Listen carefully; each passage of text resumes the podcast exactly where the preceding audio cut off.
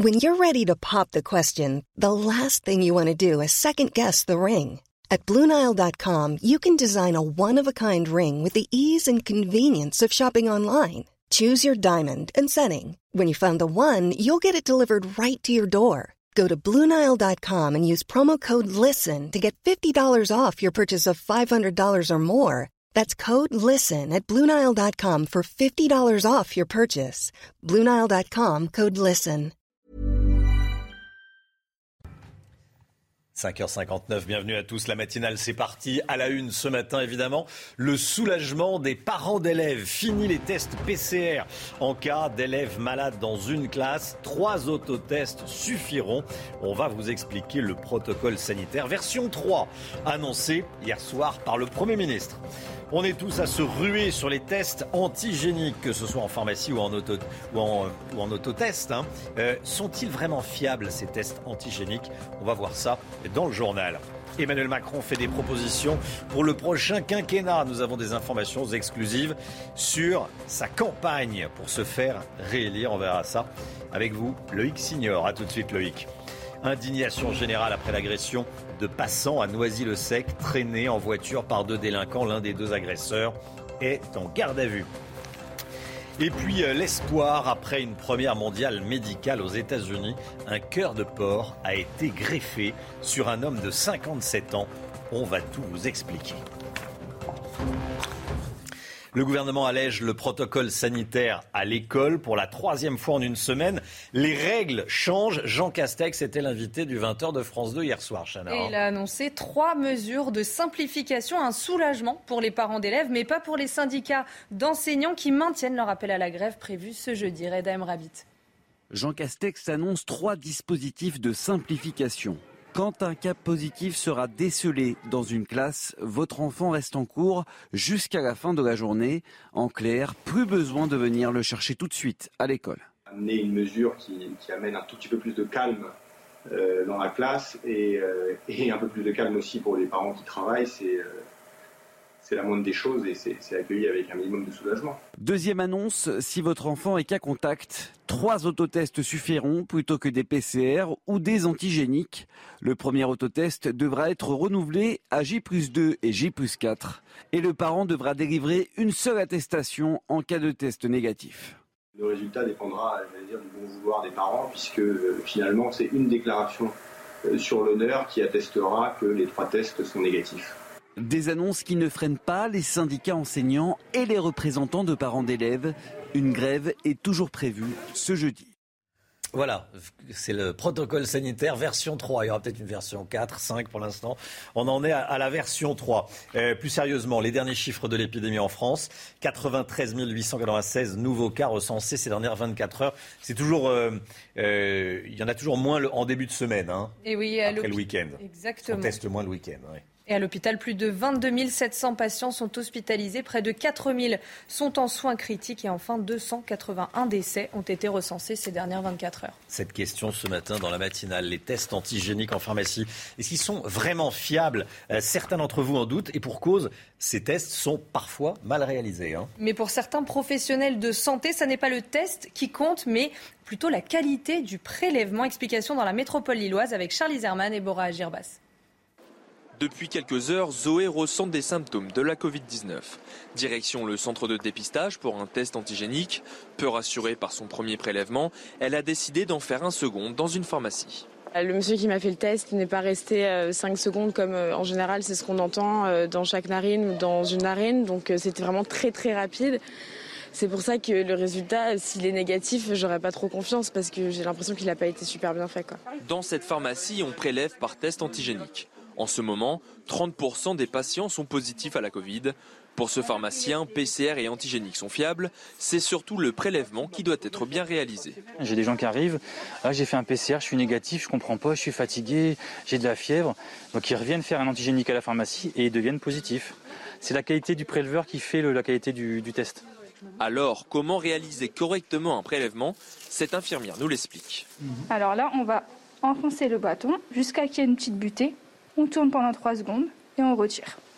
Selon beaucoup de professionnels de santé, les tests mal réalisés sont la conséquence d'une surcharge de travail. Faut-il généraliser les masques FFP2, les masques à bec de canard? La réponse est non pour le Haut Conseil de santé publique et ce malgré la plus forte protection offerte par ces masques. Hein. Et malgré cet avis, le ministre de la Santé, Olivier Véran, a assuré que le gouvernement continuerait les discussions à ce sujet. Mais qu'en pensent les professionnels de santé? Écoutez la réaction de Christophe Prudhomme, médecin au SAMU 93. La question n'est pas forcément de les généraliser, mais c'est de les utiliser quand ils sont euh, utiles. Euh, il serait bien, par exemple, que l'éducation nationale en fournisse euh, aux enseignants.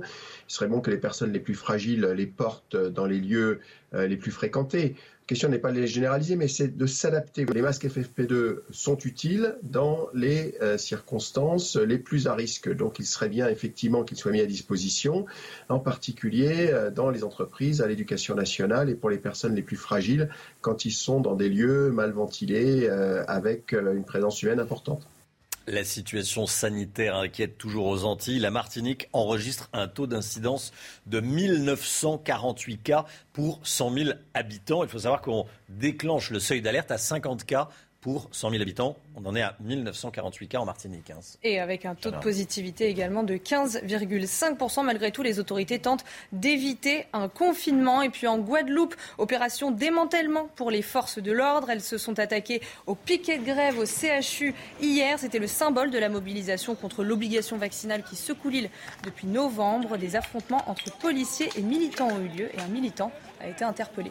Écoutez bien, 45% des Français ont déjà renoncé à une consultation chez un médecin au cours des deux dernières années. C'est quatre fois plus qu'il y a cinq ans. Hein. Et oui, c'est ce que révèle une enquête IFOP publiée dans Le Parisien ce matin. Autre chiffre, 74% des Français dénoncent une dégradation du système de santé ces dernières années. 17% jugent qu'il ne s'est ni dégradé ni amélioré. 9% estiment qu'il s'est amélioré en cause la difficulté d'obtenir un rendez-vous, le coût de la consultation ou encore l'éloignement géographique.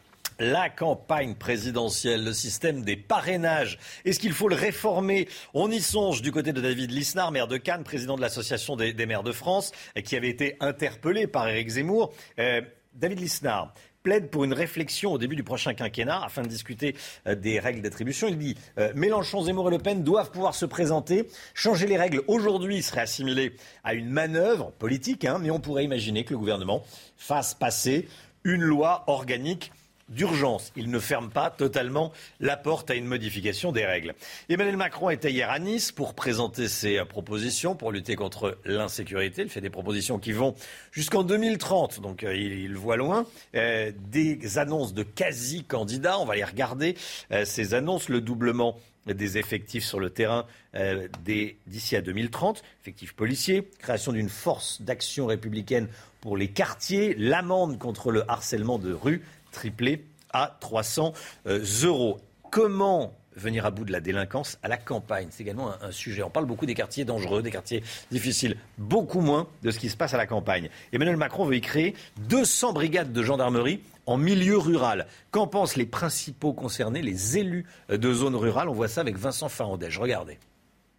Renforcer les effectifs de gendarmerie dans les territoires ruraux, une mesure nécessaire pour de nombreux élus. Sur le terrain, nous, on, a des, problématiques. Les, les, gendarmes ont tellement de communes à gérer que euh, on, ne les voit pas souvent.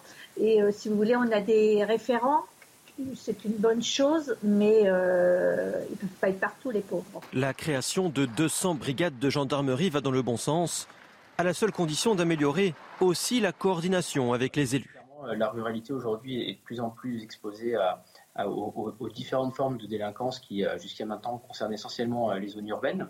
Ce dont on a besoin, si on veut renforcer et accroître l'efficacité de la gendarmerie, c'est un meilleur dialogue entre les maires et les gendarmes. Et, aujourd'hui, je crois que le, vrai besoin, il est là. Ces nouvelles brigades pourront prendre la forme de nouveaux types d'implantation. Des expérimentations prendront place dans plusieurs départements. Le X ignore, les choses s'accélèrent à l'Elysée pour organiser la campagne. On l'a vu, il y a des annonces en termes de, sécurité du président de la République qui voit, euh, qui en parle pour le prochain mandat. 15 euh, milliards d'euros pour la sécurité en 2022, de 2022 à 2027. Vous avez des informations exclusives CNews sur la campagne du président de la République qu'il va mener. Hein, il est quasi candidat. À quoi va ressembler sa campagne présidentielle? Déjà, ce qui nous intéresse tous, en tout cas nous les, journalistes, le, calendrier, euh, la date. Et comme euh, souvent depuis deux ans, Romain, il va falloir regarder du côté de la crise sanitaire, du Covid. Après le Conseil de défense du 27 décembre, le Premier ministre avait annoncé de nouvelles mesures. Eh bien, vous ne le savez peut-être pas. Moi, personnellement, je l'ai découvert. Ces mesures ont une date de fin. C'est le 23 janvier à minuit. À partir de là, et si tout se passe bien sur le front de l'épidémie, le président aura une fenêtre de tir. Plutôt début février que fin janvier, précise-t-on prudemment quand même dans son entourage. On n'a pas besoin d'une campagne longue, dit un proche d'Emmanuel Macron.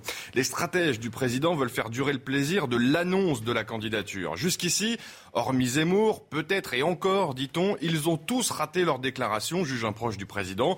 Nous, il faudra que ça dure trois jours. Quelque chose qui caractérise l'évidence, simple et complémentaire, avec une tactique faire mariner les journalistes avant d'officialiser la chose, sans doute à travers plusieurs canaux, plusieurs euh, médias. Des meetings sur la forme, il y en aura, dans des formats adaptés. On pense à la scénographie du, grand débat, avec des échanges directs entre le président candidat et les Français, des meetings du président donc, mais également de quelques porte-flingues. On pense à François Bayrou ou encore Édouard Philippe, très convoité évidemment par l'Élysée. Dans les médias, des passages obligatoires sur des télés, des radios nationales, mais surtout des nouveaux formats, des radios destinées aux jeunes, des pure players en ligne. On pense à nos confrères de Brut par exemple, des applications dédiées à la présidentielle, je crois qu'on en parlera tout à l'heure. Reste à savoir avec qui et euh, avec quelle stratégie, et ça, on en parle tout à l'heure, Romain. Merci beaucoup, euh, Loïc. 6h50, toutes vos informations euh, dans, la matinale. Justement, bah, voilà. Elise, est-ce que vous connaissez Elise C'est l'application la plus téléchargée en ce moment. si vous ne savez pas pour qui voter, vous avez le temps, hein, c'est dans trois mois, mais si vous ne savez pas pour qui voter, vous téléchargez Elise qui vous pose des questions et qui vous dit quel est le euh, candidat qui vous correspond le mieux. On va regarder les, on va regarder les, les questions qu'on vous pose. Supprimer la corrida et la chasse à cour. Pour ou contre? Alors, vous êtes contre, vous, mettez, vous appuyez sur la petite croix rouge. Euh, au milieu, c'est si vous n'avez pas. Et à droite, si vous aimez. Pardon? C'est le Tinder de la politique. C'est le Tinder de la politique. Voilà, Tinder, c'est l'application pour faire des rencontres, euh, voilà, des rencontres sentimentales. Bon. Alors, autre question. Instaurer un service national universel. Euh, vous êtes pour, vous êtes contre. Autre question. Qu'est-ce qu'il y a d'autre? Affirmer la supériorité du droit national sur celui de l'Union européenne dans la Constitution, voilà. Euh, une autre question, instaurer la gratuité des transports en commun, voilà. Alors il y a plein de questions. On pose toutes ces questions et si vous avez une idée, vous savez, euh, ça vous intéresse, Eric de Ritmaten C'est facile, c'est oui ou non, donc ça, ça fait, c'est très réac, quoi, en hmm. fait. on sait pour qui c'est si on fait oui. Ah oui, on a, on a une petite idée de euh, quel côté ça penche. Il y en a plein d'autres, hein. Il y en a plein d'autres. Il y en a plein d'autres. Il y a 50 questions et ensuite on vous dit, voilà. Euh, essayé, Romain. Et on tombe souvent sur Philippe Poutou. Ah bon Non. C'est vrai, forcément, parce que tout est gratuit, tout est bien. Élise, voilà, c'est le, c'est le Tinder de la présidentielle. Beaucoup de succès chez les, chez les jeunes. Allez, euh, indignation générale, évidemment, après ce qui s'est passé à Noisy-le-Sec, l'agression de piétons traînés sur plusieurs mètres par des individus euh, qui étaient en voiture. L'automobiliste a été placé en garde à vue après la diffusion de la vidéo de ce qu'il euh, faisait sur les réseaux sociaux. On y voit le conducteur et le passager se filmer en train de tirer une personne par le bras, l'obligeant à courir à côté du, véhicule. Plusieurs victimes, dont une âgée d'une soixantaine d'années, ont porté plainte. Euh, c'est une absence totale de respect des autres, bien sûr. Les précisions de Valentine Leboeuf. Des piétons attrapés par le bras et obligés de courir avant d'être brutalement lâchés par le conducteur. Ces images provoquent l'indignation. Ce ne sont pas uniquement des actes de violence habituels, c'est n'est pas une rixe, c'est pas des coups, c'est des actes de torture où on inflige une souffrance à, la victime et les actes de barbarie et de torture sont criminels. Les policiers disent ne pas pouvoir lutter seuls contre cette nouvelle forme de violence. Pour éviter la banalisation, il faut selon eux une réponse pénale forte sur toutes les atteintes aux personnes, des agressions crapuleuses ou non crapuleuses, c'est-à-dire gratuites ou ayant pour but de voler quelqu'un, il faut qu'on ait une réponse systématique de la justice par une peine d'incarcération, même une courte peine, de manière à ce qu'on montre qu'il n'y ait pas de sentiment d'impunité et qu'il y ait une tolérance zéro sur le sujet. Le conducteur du véhicule a été interpellé. Il est connu défavorablement des services de police et risque une peine supérieure à 5 ans d'emprisonnement. La Corée du Nord a procédé à un nouveau tir de missile cette nuit. Un, projectile non identifié a été tiré vers la mer située à l'est de la péninsule coréenne. Hein. Un tir rapporté par la Corée du Sud et les gardes-côtes japonais qui parlent d'un objet ressemblant à un missile balistique. La semaine dernière, après un autre tir de missile hypersonique, le Conseil de sécurité des Nations Unies s'était réuni. Six pays avaient dénoncé des actions déstabilisantes. On vous parle à présent de cet exploit médical. Écoutez bien, des chirurgiens américains ont réussi à greffer le cœur d'un porc sur un humain. C'est une première mondiale, synonyme d'énormément d'espoir. Hein. L'opération a été menée à Washington, à l'école de médecine de l'Université de Maryland, vendredi. Le cœur de porc a été génétiquement modifié pour que le corps humain ne le rejette pas. C'est un homme de 57 ans qui a reçu le corps porcin, le cœur porcin. Toutes les explications avec Vincent Fernandez. Sur cette photo à droite, David Bennett, 57 ans, atteint d'une maladie cardiaque en phase terminale. À côté de lui, le docteur qui lui sauvera la vie grâce à une opération expérimentale, une transplantation d'un cœur de porc pour remplacer le sien. Pour la première fois, cette opération a permis de montrer qu'un cœur d'animal génétiquement modifié pouvait fonctionner dans un corps humain sans rejet immédiat. Cela change la donne parce que vous savez, maintenant nous aurons ces organes disponibles facilement si cela fonctionne et j'espère que ça marchera. Voici David Bennett il y a quelques années, avec sa famille, ses enfants. Touché par la maladie, sa santé se détériore. Déclaré inéligible à recevoir une greffe humaine, il décide alors d'accepter la proposition des médecins, son dernier espoir de survie. Ils nous ont dit qu'il avait moins de six mois à vivre et que c'était très expérimental, qu'il pouvait ne pas survivre, ou alors deux ou plusieurs jours. Nous sommes dans l'inconnu à ce stade. Un pari jusque-là réussi. David Bennett reste aujourd'hui étroitement surveillé par les médecins. Incroyable et euh, plein d'espoir. Voilà, on en parle euh, ce matin. Une jeune supportrice de Kylian Mbappé insultée sur les réseaux sociaux. Il s'agit de Camille 8 ans atteinte d'une famille rare, euh, d'une, maladie rare. Euh, il y a vraiment le pire et le meilleur hein, sur les réseaux sociaux, Chana. Hein. Bah oui, elle Le meilleur et le pire. Là. Bien sûr, elle avait publié une vidéo dans laquelle elle demandait aux joueurs du Paris Saint-Germain eh bien, de rester dans le club parisien. Une demande qui a déclenché un déferlement de haine de certains supporters d'autres clubs qui espèrent voir arriver Kylian Mbappé. Regardez la vidéo de Camille. Coucou Kylian, à Paris et en France, il y a des millions de supporters qui, comme moi, t'aiment vraiment beaucoup. Alors s'il te plaît, reste au Paris Saint-Germain et continue de nous faire rêver encore longtemps. Kylian, je te souhaite une très belle année avec le Paris Saint-Germain et l'équipe de France. Je te fais plein de gros bisous. On t'aime. Et Mbappé lui a répondu. Mbappé lui a répondu. Hein. Exactement. Il est venu à sa rescousse sur Twitter. Je te souhaite également une bonne année, ma petite Camille. Continue de te battre comme tu, le, comme tu le fais. Tu nous donnes une leçon de vie à tous. La violence des commentaires pour une gamine, on est vraiment en train de toucher le fond. Il s'agirait de se ressaisir un peu. Oui, il y a vraiment des gens qui, qui, perdent la boule quoi, sur les réseaux sociaux, sur des petits lâches, des petits. Euh, euh, je sais pas, oui, ce, qui se passe, euh, franchement, une gamine de 8 ans, faut vraiment être un, imbécile doublé d'un salaud. Hein. Euh, c'est pour ça qu'on en parlait, voilà, c'est pas... Et, on embrasse Camille, évidemment. 8h16, le chiffre éco, avec vous Eric de Ritmaten. Euh, avec cette nouveauté pour les ménages français qui emploient une aide à domicile, le ministère de l'économie va verser de l'argent aux contribuables. Hein. Expliquez-nous, Eric. Absolument, c'est pas c'est pas fréquent hein, que euh, le fisc fasse des avances, hein, des avances. J'entends bien entendu des avances financières, financières. oui, on avait bien compris. Alors ça c'est pour l'emploi d'une aide ménagère, ça va être si vous employez un soutien scolaire, si vous avez un jardinier. Alors c'est la première étape euh, d'un remboursement qui va être ensuite ça reprend les, les six mois de l'année. Hein, c'est vraiment c'est une avance en fait qui est versée. Donc vous allez déjà recevoir euh, sans doute aujourd'hui un email, le être reçu hier, qui vous dit voilà vous allez recevoir une somme et c'est pas négligeable. D'abord, 8 700 000 foyers sont concernés. Ensuite, il y en a pour 5 milliards 3 précisément. Et troisièmement, en moyenne, 605 euros donc pour l'emploi d'une femme de ménage. Vous voyez, c'est. Alors ça, c'est vraiment un plus par rapport à avant parce que vous savez qu'avant, il fallait faire l'avance et ensuite, euh, on attendait 6 mois ou un an, souvent même, pour recevoir donc euh, le remboursement d'une partie des charges sociales, puisqu'on peut, sur le CESU, vous savez, euh, déduire ces charges à terme. C'est l'avantage du prélèvement à la source. Certains ont râlé au début mais maintenant on sait exactement combien le contribuable doit au fisc et combien le fisc doit aux contribuables. Ensuite, je le disais, on passera à la deuxième étape pour l'emploi d'une babysitter où les auxiliaires de vie pour les personnes âgées. Ça, ce sera sans doute l'année prochaine.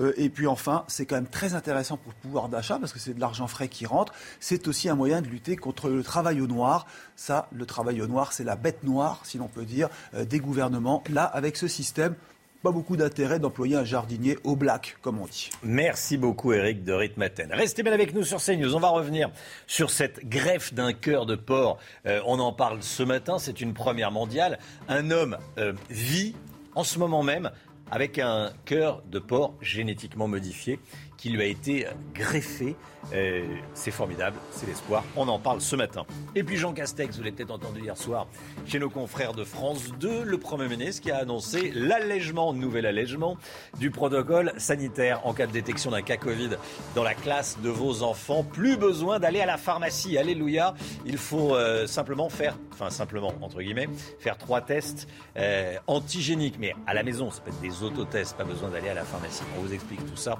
ce dans la matinale. Restez bien avec nous. À tout de suite. Bon réveil.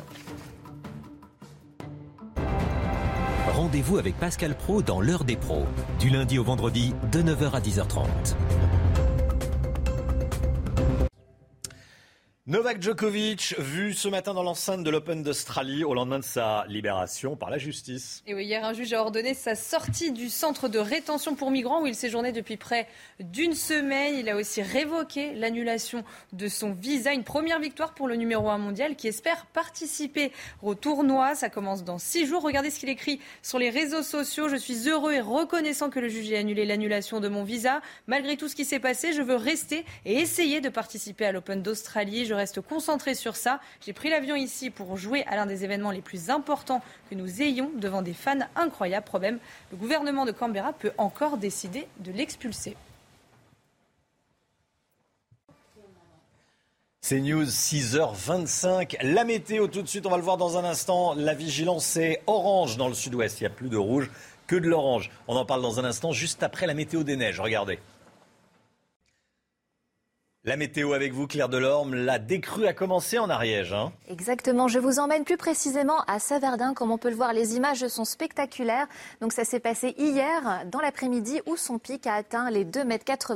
Bien évidemment, une situation que l'on continue de surveiller puisque la, la décrue n'a pas encore commencé. Et donc, je le rappelle, neuf départements sont maintenant placés en vigilance orange. Donc plus de rouge, encore pour crue, mais aussi pour risque d'avalanche. Côté sel, en revanche, eh bien, ça s'améliore. On a l'anticyclone qui revient qui va pousser la perturbation cette fois-ci vers l'Atlantique. Donc on va la retrouver des Pays de la Loire en remontant vers le Pays de Caux. Encore une bonne poche de grisaille en direction de la vallée de. Et puis à l'est, l'évolution est déjà beaucoup plus favorable. Donc encore pas mal de nuages hein, qui vont rester cantonnés au niveau du Val de Saône en remontant vers le plateau de Langres. Mais vous allez voir que dans l'après-midi, eh bien le soleil va pouvoir faire davantage d'apparitions pour notre plus grand bonheur, à l'exception de quelques endroits où le brouillard malheureusement restera bien accroché. Vous remarquerez quand même la nette amélioration dans le sud-ouest. Pour les températures, bien contrastées entre l'est et l'ouest avec le retour des, gelées qui seront majoritaires. 0 degré en direction de Paris, moins 2 degrés pour Strasbourg jusqu'à moins 5 degrés en direction du Massif central.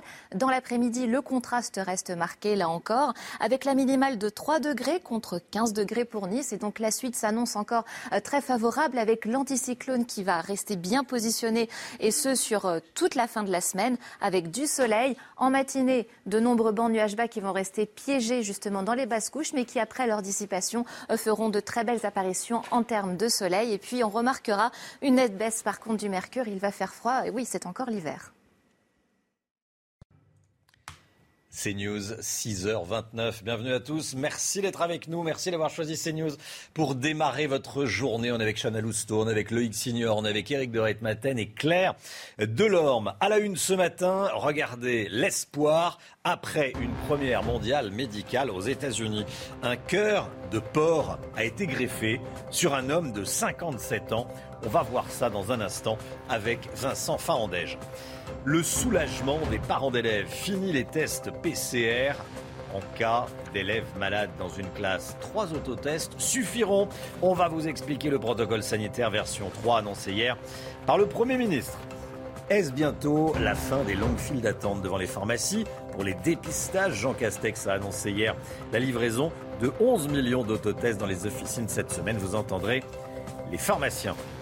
Emmanuel Macron fait des propositions sécurité pour un éventuel prochain mandat et notamment il souhaite la création d'une force républicaine pour les quartiers. Qu'est-ce que ça va changer véritablement? On sera en direct avec le maire de Rieux-la-Pape en banlieue lyonnaise, Alexandre Vincendet, dans un instant. Bonjour monsieur le maire et à tout de suite. Emmanuel Macron qui dévoile donc progressivement son programme de candidat. Nous avons des informations exclusives sur sa campagne pour se faire réélire. On verra ça avec Loïc Signor. A tout de suite Loïc. On vous parle tout d'abord de cet exploit médical. Des chirurgiens américains ont donc réussi à greffer le cœur d'un porc sur un humain. C'est une première mondiale, Chana. Hein. Et oui, l'opération a été menée vendredi à Washington, à l'école de médecine de l'université du Maryland. Le cœur de porc a été génétiquement modifié pour que le corps humain ne le rejette pas. C'est un homme de 57 ans qui a reçu le cœur porcin. Toutes les explications avec Vincent Fernandez. Sur cette photo à droite, David Bennett, 57 ans, atteint d'une maladie cardiaque en phase terminale. À côté de lui, le docteur qui lui sauvera la vie grâce à une opération expérimentale, une transplantation d'un cœur de porc pour remplacer le sien. Pour la première fois, cette opération a permis de montrer qu'un cœur d'animal génétiquement modifié pouvait fonctionner dans un corps humain sans rejet immédiat. Cela change la donne parce que vous savez, maintenant nous aurons ces organes disponibles facilement si cela fonctionne et j'espère que ça marchera. Voici David Bennett il y a quelques années, avec sa famille, ses enfants. Touché par la maladie, sa santé se détériore.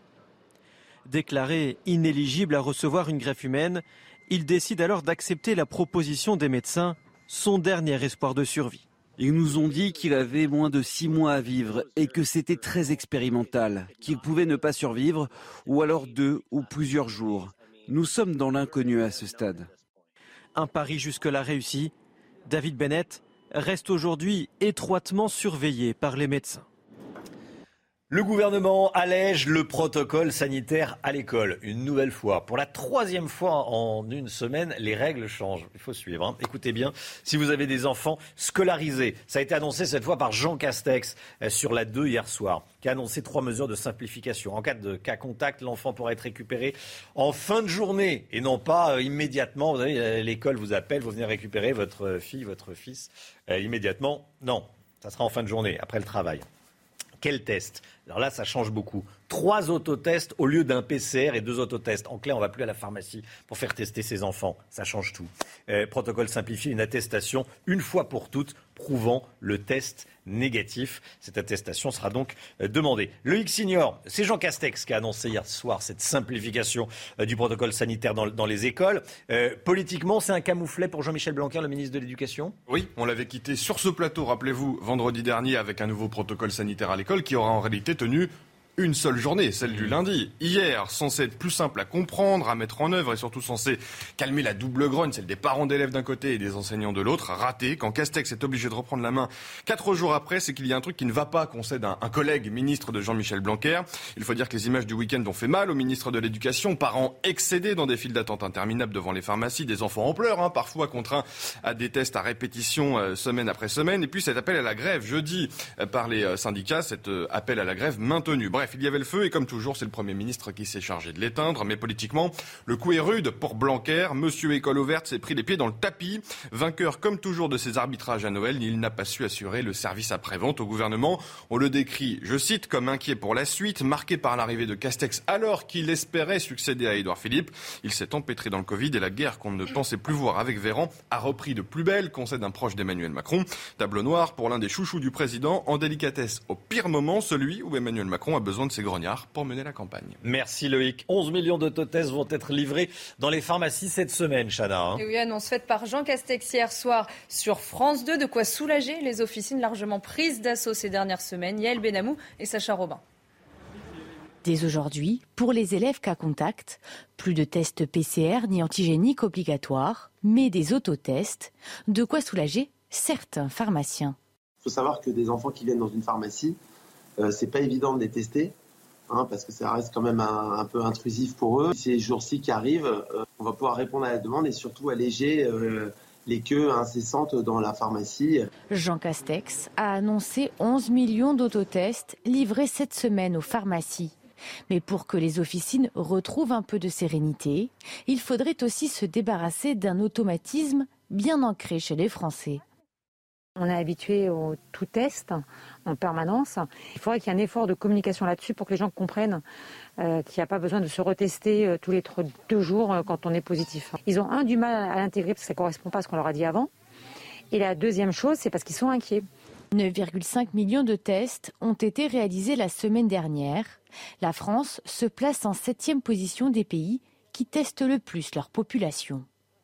On regarde ensemble les derniers chiffres de l'épidémie en France. 93 896 nouveaux cas recensés ces dernières 24 heures. Hein. Attention, nous sommes mardi et le mm. mardi et le mardi, les chiffres de contamination sont toujours plus bas. En sortie de week-end, à l'hôpital, plus de 22 700 patients sont hospitalisés, près de 4 000 sont en soins critiques et enfin 281 décès ont été recensés ces dernières 24 heures. Vous vous souvenez d'Éric Zemmour qui avait lancé un, appel à David Lisnard, le président de l'association des, maires de France, pour, euh, pour obtenir des, les parrainage, hein, les 500 euh, signatures. David Lisnard est en interview dans le Figaro ce matin. Il plaide pour une réflexion au début euh, du prochain quinquennat afin de discuter de ces règles d'attribution des, euh, des, parrainages et des signatures. Mélenchon, Zemmour et Le Pen doivent pouvoir se présenter, dit David Lisnard. Changer les règles aujourd'hui serait assimilé à une manœuvre, mais on pourrait imaginer que le gouvernement fasse passer une loi organique d'urgence. Loïc Signor, David Lisnard, j'allais dire se mouille pas beaucoup. Bah, il est dans un triple piège. Euh, d'une part, il vient de prendre ses fonctions à l'AMF et en fait, il n'a, euh, ce n'est pas de son ressort mm. euh, de, de, de, changer les règles au dernier moment.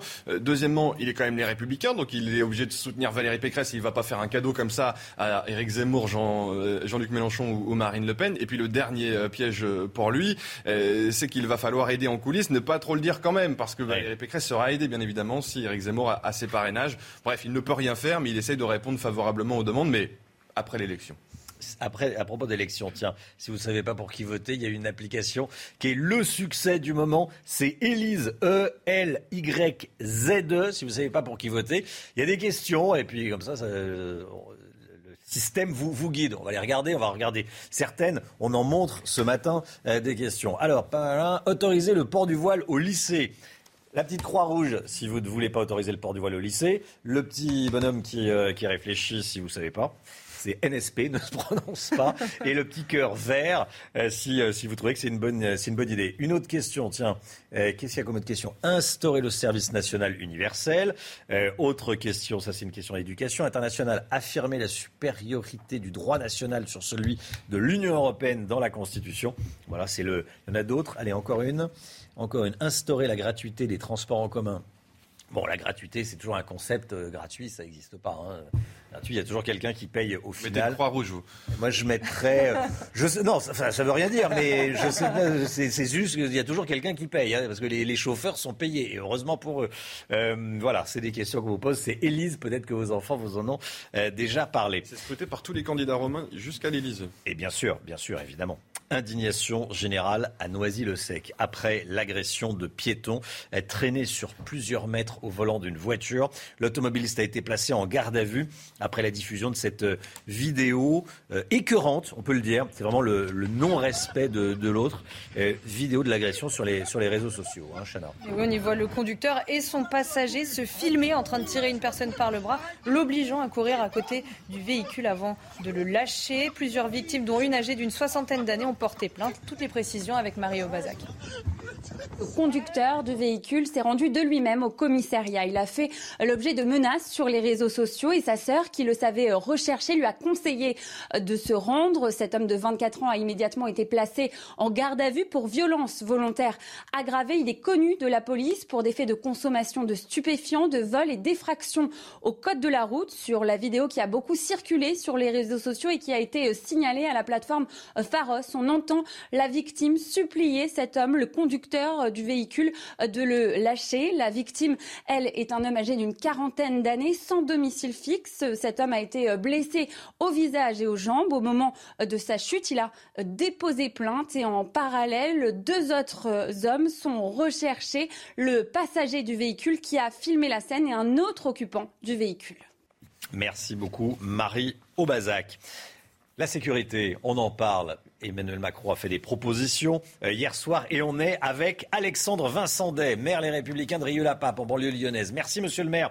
Merci d'être euh, en direct avec nous dans, dans la matinale CNews. Emmanuel Macron propose de doubler les effectifs de policiers sur le terrain d'ici à 2030. Augmentation de 15 milliards d'euros du budget sécurité entre 2022 et 2027. Créer 200 brigades de gendarmerie rurale et une force d'action républicaine pour les quartiers. Euh, qu'est-ce que vous en dites quand vous entendez ça? Est-ce que ça va régler le problème, notamment cette force d'action républicaine pour les quartiers? Ça vous parle?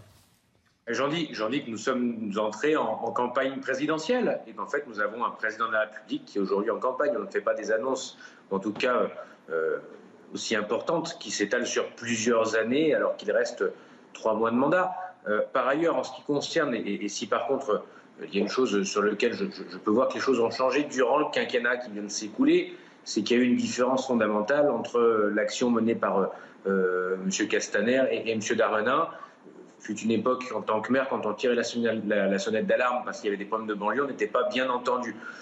Sur les, sur les banlieues, aujourd'hui, moi, j'ai comme regardé ce qui s'est passé sur ma commune, Rieux-la-Pape. On a, euh, en octobre 2020, eu euh, des scènes de violence extrêmement importantes, y compris début 2021. On a eu le déploiement d'une brigade spécialisée de terrain dans le cadre de la mise en place d'un quartier de reconquête républicaine. On est monté, nous aussi, en puissance, hein, bien sûr, parce que les, communes euh, et, les acteurs de terrain que sont les maires doivent s'investir pleinement, solliciter euh, euh, le gouvernement aussi et s'engager avec des effectifs de police municipale et en remettant des effectifs sur le terrain, tant police municipale que police nationale, on a réglé une grande partie du problème. Simplement, je pense qu'aujourd'hui, on entre dans la campagne présidentielle, dans le débat sur la sécurité. La sécurité, euh, et la lutte contre le trafic de stupéfiants. C'est évidemment un thème de campagne qui intéresse les Français. C'est évidemment un thème de campagne sur lequel euh, le choix des Français se portera pour choisir le prochain président de la République. Et je crois qu'aujourd'hui, on a un président qui n'est pas encore candidat, mais pour qui, pour autant, est bien en campagne électorale. On parle souvent d'individus euh, qui pourrissent la vie de, quartiers, qui pourrissent la vie de, leurs concitoyens. Euh, dans certains quartiers difficiles, c'est une famille ou un individu qui terrorise tout le monde. Est-ce que les maires aujourd'hui sont en capacité de régler ce type de, problème et accessoirement d'expulser souvent euh, de logements sociaux ces, délinquants? C'est extrêmement compliqué parce qu'en fait, vous avez. le, maire en lui-même ne peut pas expulser quelqu'un. Euh, pour une bonne et simple raison, c'est que si vous n'avez pas euh, ce qu'on appelle un OPAC municipal, c'est-à-dire que si ce n'est pas la mairie qui est propriétaire euh, de l'office HLM qui gère les logements sociaux de la ville, vous ne pouvez pas faire grand-chose directement. Simplement, ce que nous pouvons faire aujourd'hui, on essaye de travailler là-dessus avec les services de l'État dans le Rhône, avec la préfecture du Rhône, avec les bailleurs qui nous sur notre commune. quand vous avez des personnes qui ne respectent pas le bail, qui ne respectent pas le voisinage, alors on essaye, euh, par l'ensemble des moyens légaux qui sont à notre disposition, de mettre la pression. Cependant, je le dis très clairement, et moi, euh, c'est des choses que je défends dans ma famille politique, c'est que le logement social, c'est une politique sociale, c'est un, un droit auquel ont accès nos concitoyens, et notamment les plus fragiles. Mais au-delà de ça, c'est que le logement social, ça fait partie aussi de la solidarité nationale, où on permet à des personnes de se loger sur des coûts qui sont raisonnables. Et quelqu'un qui ne respecte pas les règles, quelqu'un qui ne respecte pas son voisinage, quelqu'un qui pourrit la vie de son quartier, ne doit plus avoir accès à un logement social pour un temps donné, pour une bonne et simple raison, c'est que c'est comme ça qu'on peut se retrouver de nouveau dans une république des droits et des devoirs. Tout n'est pas un dû. Euh, il y a d'abord, avant les droits, il y a d'abord des devoirs, et le devoir de respecter les règles et les devoirs de respecter autres. Et je pense que sur ces questions-là, c'est des questions qui devront se poser dans la campagne présidentielle et dans la campagne législative qui s'annonce. Ce que vous rappelez, Monsieur le maire, c'est que euh, si certains payent moins cher dans les HLM, euh, c'est parce que d'autres payent un petit peu plus. C'est la solidarité, c'est le système de solidarité, et, ça implique les droits et les devoirs. Euh, je voulais avoir juste votre, votre réaction sur, sur cette vidéo scandaleuse, écœurante, faut le dire. Ces, ces jeunes qui traînent des individus depuis leur voiture. Qu'est-ce que vous en pensez? Qu'est-ce que vous dites? Au-delà du fait, comme vous l'avez très bien dit, que c'est extrêmement dégradant pour, pour, pour, pour l'homme qui a été filmé, je pense qu'il y, a deux, il y a deux phénomènes aujourd'hui dans notre société sur lesquels il faut qu'on s'interroge profondément. Premièrement, euh, il, y a la, question euh, des réseaux sociaux qui sont en train de devenir la poubelle de l'humanité. Euh, ici, raconte tout et n'importe quoi. quand on veut salir quelqu'un, un élu, une personnalité publique, quand on veut menacer, quand on veut aujourd'hui montrer des idioties pareilles, on se sert des réseaux sociaux et euh, il y a une caisse de résonance monumentale. Et aujourd'hui, malheureusement, quand vous aviez, excusez-moi le terme, vous aviez quelques idiots qui avaient envie de se faire plaisir sur des propos ou des blagues potaches, ils le faisaient au bistrot. Euh, aujourd'hui, ils le font sur les réseaux sociaux et en plus, en ayant une audience, ils se pensent intelligents. Et je pense que sur les réseaux sociaux, c'est la même chose. Il faudra un moment ou un autre qu'on se pose la question de l'utilité réelle et, des dérives aujourd'hui qui sont en train d'engager les réseaux sociaux. Ça, c'est la première chose. Et puis la deuxième chose, c'est que je pense qu'à un moment, face à ce genre d'individu, il faut taper extrêmement fort. Comment peut-on être aussi idiot, aussi dégradant et en plus mettre en danger la vie des gens? Si euh, euh, la, personne que nous voyons accrochée à la voiture était tombée s'était tuée, euh, je rappellerai simplement que la personne aurait pu mettre sa vie en l'air et, en plus, au-delà de ça, elle aurait, elle aurait endeuillé une famille. Et je pense que très clairement, face à ces agissements, il faut être d'une sévérité absolue, bien sûr pour punir ceux qui se rendent coupables de tels actes, mais au-delà de ça, pour essayer aussi euh, euh, d'intimider et de faire en sorte que ceux qui voudraient pouvoir euh, se prêter à ce genre d'idiotie eh bien, se posent la question à deux fois avant de passer à l'acte. Merci, monsieur le maire. Alexandre Vincendet, maire de Rieux-la-Pape. Bonne journée à vous. Merci d'avoir été en direct avec nous ce matin dans la, dans la matinale CNews. Novak Djokovic, vu ce matin dans l'enceinte de l'Open d'Australie au lendemain de sa libération par la justice australienne. On en parle tout de suite.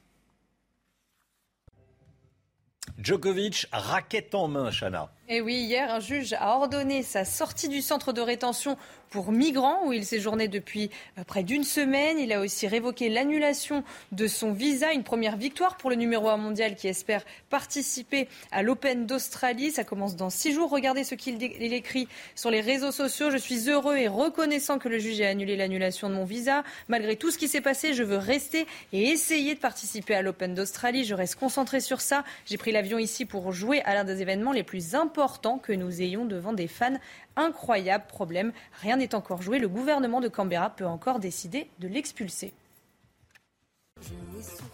L'instant musique, réveil en musique comme tous les matins. L'occasion ce matin d'écouter Clara Luciani. On l'aime beaucoup, Clara Luciani, depuis longtemps évidemment. les prochaines victoires de la musique prévues en février prochain. La liste des nommés dévoilée hier. Et le nom de Clara Luciani revient pas moins de quatre fois. C'est l'occasion d'écouter Clara Luciani. Ça nous fait plaisir, ça vous fait plaisir, j'en suis sûr. Le reste. Je te le laisse, mais je retiens corps nu. Reste, je te le laisse. Reste, je te le laisse.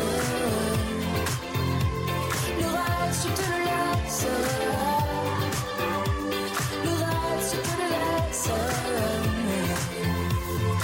Je te sens loin, chasser mon souvenir qui palpite encore, qui va bientôt mourir. Baisse mon pauvre tout inventé. Étais-tu ici? M'as-tu au moins aimé? J'ai tout gâché, je sais. Je sais, j'ai tout gâché. Le reste, je te laisse.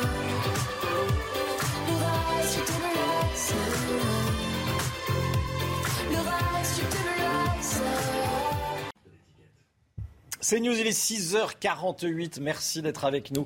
Restez bien sur CNews. Emmanuel Macron euh, n'est pas encore candidat, mais il y a déjà une stratégie de campagne et quelques dates on va tout vous dire dans un instant avec les informations exclusives de Loïc eh, Signor. Et puis, on va détailler le nouveau protocole sanitaire à l'école. Eh, il y a eu une V1, il y a eu une V2, là on en est à la V3. C'était hier soir le Premier ministre. Il y aura peut-être une V4, V5, bon, qui, sait. Pour l'instant, en tout cas, la V3, hier soir, a été annoncée par le Premier ministre qui assouplit le protocole. On vous dit tout. Soulagement dans les familles, hein. plus sérieusement, soulagement dans les familles. On vous dit tout eh, dès le début du journal de 7h. Restez bien avec nous sur CNews. A tout de suite. Rendez-vous avec Jean-Marc Morandini dans Morandini Live du lundi au vendredi de 10h30 à midi. C'est News, 6h54. Merci d'être avec nous. La politique, Emmanuel Macron a présenté ses propositions pour lutter contre l'insécurité. Des annonces de quasi-candidats. Loïc Signor, justement, les choses s'accélèrent. Est-ce qu'on en sait un petit peu plus sur le calendrier d'annonce de candidature du quasi-candidat eh bien, comme depuis deux ans, il va falloir euh, regarder du côté du, du, Covid. Après le Conseil de défense du 27 euh, décembre, le Premier ministre avait annoncé de nouvelles mesures. Eh bien, vous ne le savez peut-être pas, mais ces mesures ont une date de fin. Ce sera le 23 janvier à minuit, si tout se passe bien. À partir de là, le président aura donc une fenêtre de tir, plutôt début février que fin janvier, précise-t-on prudemment dans son entourage.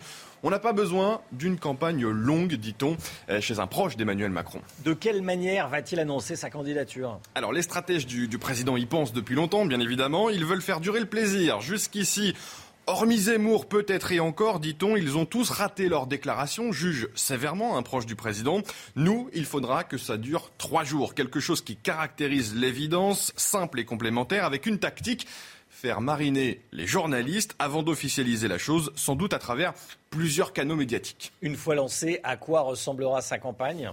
Eh bien, euh, hormis la durée, assez courte évidemment, et le fait qu'il soit président sortant, elle devrait être assez classique sur la forme des meetings, dans des formats adaptés, des meetings du président bien sûr, mais également de ses porte-flingues, François Bayrou, Richard Ferrand, et bien sûr le très convoité Édouard Philippe. Dans les médias, des passages obligatoires sur des télévisions et radios nationales, mais surtout des nouveaux formats, des radios destinées aux jeunes, des pure players en ligne comme Brut par exemple qu'on connaît bien, des applications, on en a parlé tout à l'heure, dédiées à la présidentielle, et justement euh, avec euh, des noms aussi, des euh, personnes qui seront dans l'entourage d'Emmanuel Macron pour cette euh, campagne. Il y a Clément Beaune, Gabriel Attal et Sébastien Lecornu qui se euh, disputaient depuis longtemps le poste de directeur de campagne. Ben, ce sera aucun des trois. Seul Sébastien Lecornu, le ministre des Outre-mer, devrait avoir un rôle politique dans le cœur du réacteur.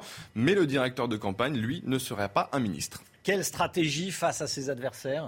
Un triptyque, incarnation, autorité et envie, une tactique, se concentrer sur le bloc de droite avec trois angles d'attaque. Le Pen, Pécresse, Zemmour, c'est blanc-bonnet, bonnet blanc. Le tout sauf Macron, c'est pas un programme.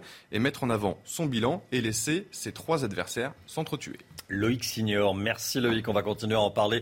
Euh, évidemment, soyez là à 8h15. Laurence Ferrari recevra Fabien Roussel, le candidat PC, candidat du Parti communiste français à l'élection présidentielle. Fabien Roussel, invité de Laurence Ferrari, 8h15 dans la matinale. 6h57, le temps tout de suite. Claire Delorme, la vigilance rouge est passée à l'orange dans le sud-ouest. Hein. Exactement, et je vous emmène dans le secteur de Pérorade où la décrue, justement, dans ce secteur n'a pas encore commencé. Le pic a atteint son maximum aux environs euh, de, la fin d'après-midi à 5 mètres.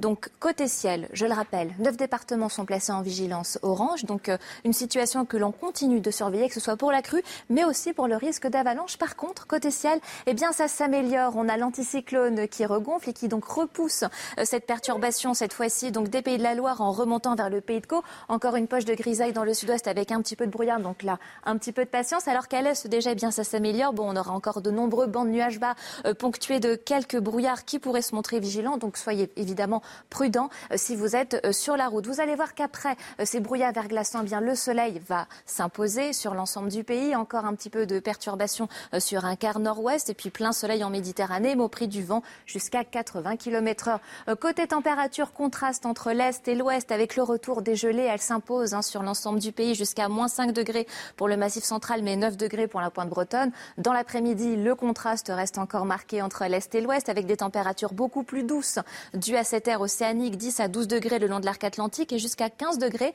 euh, près de la Méditerranée. Avant de nous quitter, eh bien encore, les conditions vont s'installer avec du soleil. Bon, ce sont une situation anticyclonique qui est classique, à savoir beaucoup de brouillard encore en matinée, mais qui vont progressivement se dissiper pour du soleil, mais aussi eh bien, une nette baisse euh, du mercure. Il fait froid, en effet, c'est bien l'hiver, nous sommes encore au mois de janvier. CNews, il est 6h59. Bienvenue à tous. Merci d'être avec nous. Merci d'avoir choisi CNews pour démarrer cette journée de mardi 11 janvier. Gros soulagement pour les parents d'élèves. Fini l'obligation de réaliser un test PCR si un cas de Covid est détecté dans la classe de votre enfant. Jean Castex est allé aux 20h pour annoncer la nouvelle. Les parents sont soulagés, pas les syndicats de profs qui maintiennent leur grève jeudi prochain. On vous dit tout dès le début du journal. On vous dit tout de ce nouveau protocole sanitaire. Et puis on va en parler avec Denis de Montpion, éditorialiste. Bonjour. Denis. Bonjour. Et avec Arthur de Vatrigan, cofondateur de l'Incorrect. Bonjour, Arthur de Vatrigan. Merci à tous les deux d'être là et on se retrouve dans quelques instants. Le gouvernement allège donc le protocole sanitaire à l'école pour la troisième fois en une semaine, les règles changent. Il faut suivre, Chana. Et oui, Jean Castex l'a annoncé hier soir sur le journal de France 2. Il a annoncé trois mesures de simplification, un soulagement pour les parents d'élèves, mais pas pour les syndicats d'enseignants qui maintiennent leur appel à la grève prévu ce jeudi. Redem Rabbit. Jean Castex annonce trois dispositifs de simplification. Quand un cas positif sera décelé dans une classe, votre enfant reste en cours jusqu'à la fin de la journée. En clair, plus besoin de venir le chercher tout de suite à l'école. Amener une mesure qui, amène un tout petit peu plus de calme euh, dans la classe euh, et, un peu plus de calme aussi pour les parents qui travaillent, c'est euh, c'est la moindre des choses et c'est accueilli avec un minimum de soulagement. Deuxième annonce, si votre enfant est cas contact, trois autotests suffiront plutôt que des PCR ou des antigéniques. Le premier autotest devra être renouvelé à J 2 et J 4 et le parent devra délivrer une seule attestation en cas de test négatif. Le résultat dépendra, dire, du bon vouloir des parents puisque euh, finalement c'est une déclaration euh, sur l'honneur qui attestera que les trois tests sont négatifs. Des annonces qui ne freinent pas les syndicats enseignants et les représentants de parents d'élèves. Une grève est toujours prévue ce jeudi. Indignation générale à Noisy-le-Sec après la diffusion de la vidéo euh, choquante s'il en est, écœurante même, montrant des personnes traînées de force euh, par des individus euh, qui sont eux dans une voiture.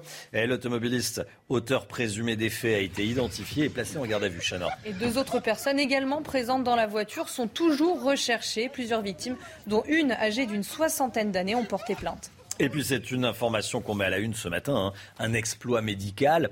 Euh, écoutez bien, des chirurgiens américains ont réussi à greffer le cœur d'un porc sur un humain. C'est une première mondiale. L'opération a été menée vendredi à Washington, à l'école de médecine de l'Université du Maryland. Le cœur de porc, le porc avait été génétiquement modifié au préalable, hein, Chana. Et oui, pour que le corps humain ne le rejette pas. Et c'est un homme de 57 ans qui l'a reçu. Il était inéligible à recevoir une greffe humaine, une avancée chirurgicale majeure qui pourrait devenir une solution à la pénurie d'organes. Voilà, une information pleine d'espoir. Le face-à-face avec Denis de Montpion et Arthur de Vatrigan. Rebonjour à tous les deux. Euh, Emmanuel Macron, il fait des propositions euh, jusqu'en 2027, d'autres jusqu'en 2030. En 2030, on va doubler ça, on va faire ceci. Il s'imagine déjà réélu ou pas, euh, Arthur de Vatrigan euh, c'est des promesses de campagne. Ça coûte pas très cher en fin de mandat de ah, rien promettre des milliards. là, il nous refait le coup un peu de vous vous rappelez son voyage diplomatique à Marseille quand il allait dans les zones de non-France. Donc bah, là, il va à Nice. on se découvre que ça fait cinq ans que lui et ses ministres qui sont au pouvoir nous expliquent aux Français qu'il y a un sentiment d'insécurité semblerait que ce sentiment s'étiole un peu en fonction de la présidentielle approche. Donc là, il distribue. Euh, mais si on veut analyser ces propositions, il y a quand même un petit souci, c'est que là, le, il y a une augmentation certes du budget du ministère de l'Intérieur, doublement des effectifs de police, mais la sécurité, on sait qu'elle marche sur trois jambes. Elle marche sur la, sur la police, sur la justice et sur le milieu carcéral. Je vous donne un chiffre sur la justice. Mmh. 1% des infractions aboutit à, un an, à de la prison ferme. Alors je dis pas qu'il faut que toutes les infractions aboutissent à la prison ferme, mais quand on sait que 1% des infractions aboutissent à la prison ferme, c'est qu'il y a un souci derrière de justice. Et quand on sait qu'en 2017, le candidat Macron avait promis 15 000 places de prison et qu'on va à peine arriver à 7 000 en la fin de son mandat, on peut se demander à quoi sert de doubler ou de multiplier, de promettre en tout cas de multiplier le budget du ministère de l'Intérieur si derrière ça ne peut pas suivre. Denis de Montpion bah, on voit bien l'opération, euh, quand on détaille un peu les annonces qu'il a faites, indépendamment des 15 milliards sur 5 ans euh, mmh. promis, euh, c'est que par exemple, il dit voilà, on va augmenter l'amende forfaitaire délictuelle. Bon, vous savez, c'est une amende qui est dressée à 300 euros, policiers, gendarmes, etc. le problème, c'est que on voit bien que toutes ces annonces sont destinés à quoi? À rassurer le chaland. Pourquoi? Parce que c'est pour, d'une certaine manière, désengorger euh, les tribunaux et euh, plutôt que d'embaucher des greffiers, des magistrats, etc., qui seraient très lourds pour le budget de la justice, qui, on le rappelle d'ailleurs, est vraiment euh, consacré majoritairement à l'administration pénitentiaire, c'est une façon pour lui de dire, voilà, magistrats, euh, dormez tranquille, euh, c'est ça que vous aurez de moins à faire. Mm. Par ailleurs, mais d'ailleurs, c'est depuis le début de son quinquennat, c'est un peu ça. Vous savez, il, y a quelque temps, le ministre de la Justice, euh, Éric Dupont-Moretti, a décidé de remplacer le rappel à la loi qui apparaissait comme une mesure bénigne, en tout cas quand il y avait une infraction anachronique ou enfin. Voilà. Mais euh, ils l'ont remplacé par un, avertissement pénal probatoire. En réalité, si vous demandez au magistrat, c'est exactement la même chose. Donc c'est une manière de repeindre la façade mmh. et de ne rien changer sur le fond. Il manque quand même quelque chose d'important, mais comme à Marseille, c'est qu'il n'y a, pas parlé d'immigration C'est un angle qu'il a complètement éteint. Et je vous donne deux chiffres. En prison, 21, 21, 21 pardon, des personnes écrouées sont étrangers. 40% viennent du Maghreb. Les étrangers représentent 7% de la population française. Ça, c'est un angle mort, vous dites ah ben, C'est un angle mort et je pense que c'est un angle où, euh, un, son bilan n'est pas défendable et deux, il n'a pas grand-chose à proposer. Et le deuxième, deuxième chiffre que je vous donne sur les vols et les violences dans les réseaux de transport en commun, sur le territoire hors Île-de-France, 36 36% des auteurs des vols et des violences hors outrage policier sont de nationalité étrangère. Et dans la région francilienne, ça monte à 75%. Et ni à Marseille, ni à Nice, quand il est venu faire son programme, annoncer son programme de futur président, il n'a parlé d'immigration. Non, mais là, on voit bien que de toute façon, c'est un déplacement électoral, puisqu'il va à Nice, la ville euh, dont le maire est Christian Estrosi, qui, qui a quitté le Républicain pour se rallier à Emmanuel Macron. Donc on voit clairement, même si pas un mot n'a été dit euh, sur évidemment euh, ses intentions mm. pour l'élection d'avril, que évidemment ça, fait partie de, de, son programme. Car euh, il faut quand même rappeler que depuis qu'il est à l'Élysée, ça a été, vous parliez d'angle mort, ça a été effectivement l'angle mort de sa politique, puisque ce sont des questions, au fond, qui l'ont vraiment jamais intéressé. C'est ce que j'allais dire. C'est pourquoi? Ça l'intéresse pas. C'est pas son truc. C'est non, c'est sale, c'est. Euh... Non, mais euh, toutes les questions euh, police-justice ont clairement été euh, absentes hmm. des préoccupations d'Emmanuel Macron, même lors de sa première campagne électorale.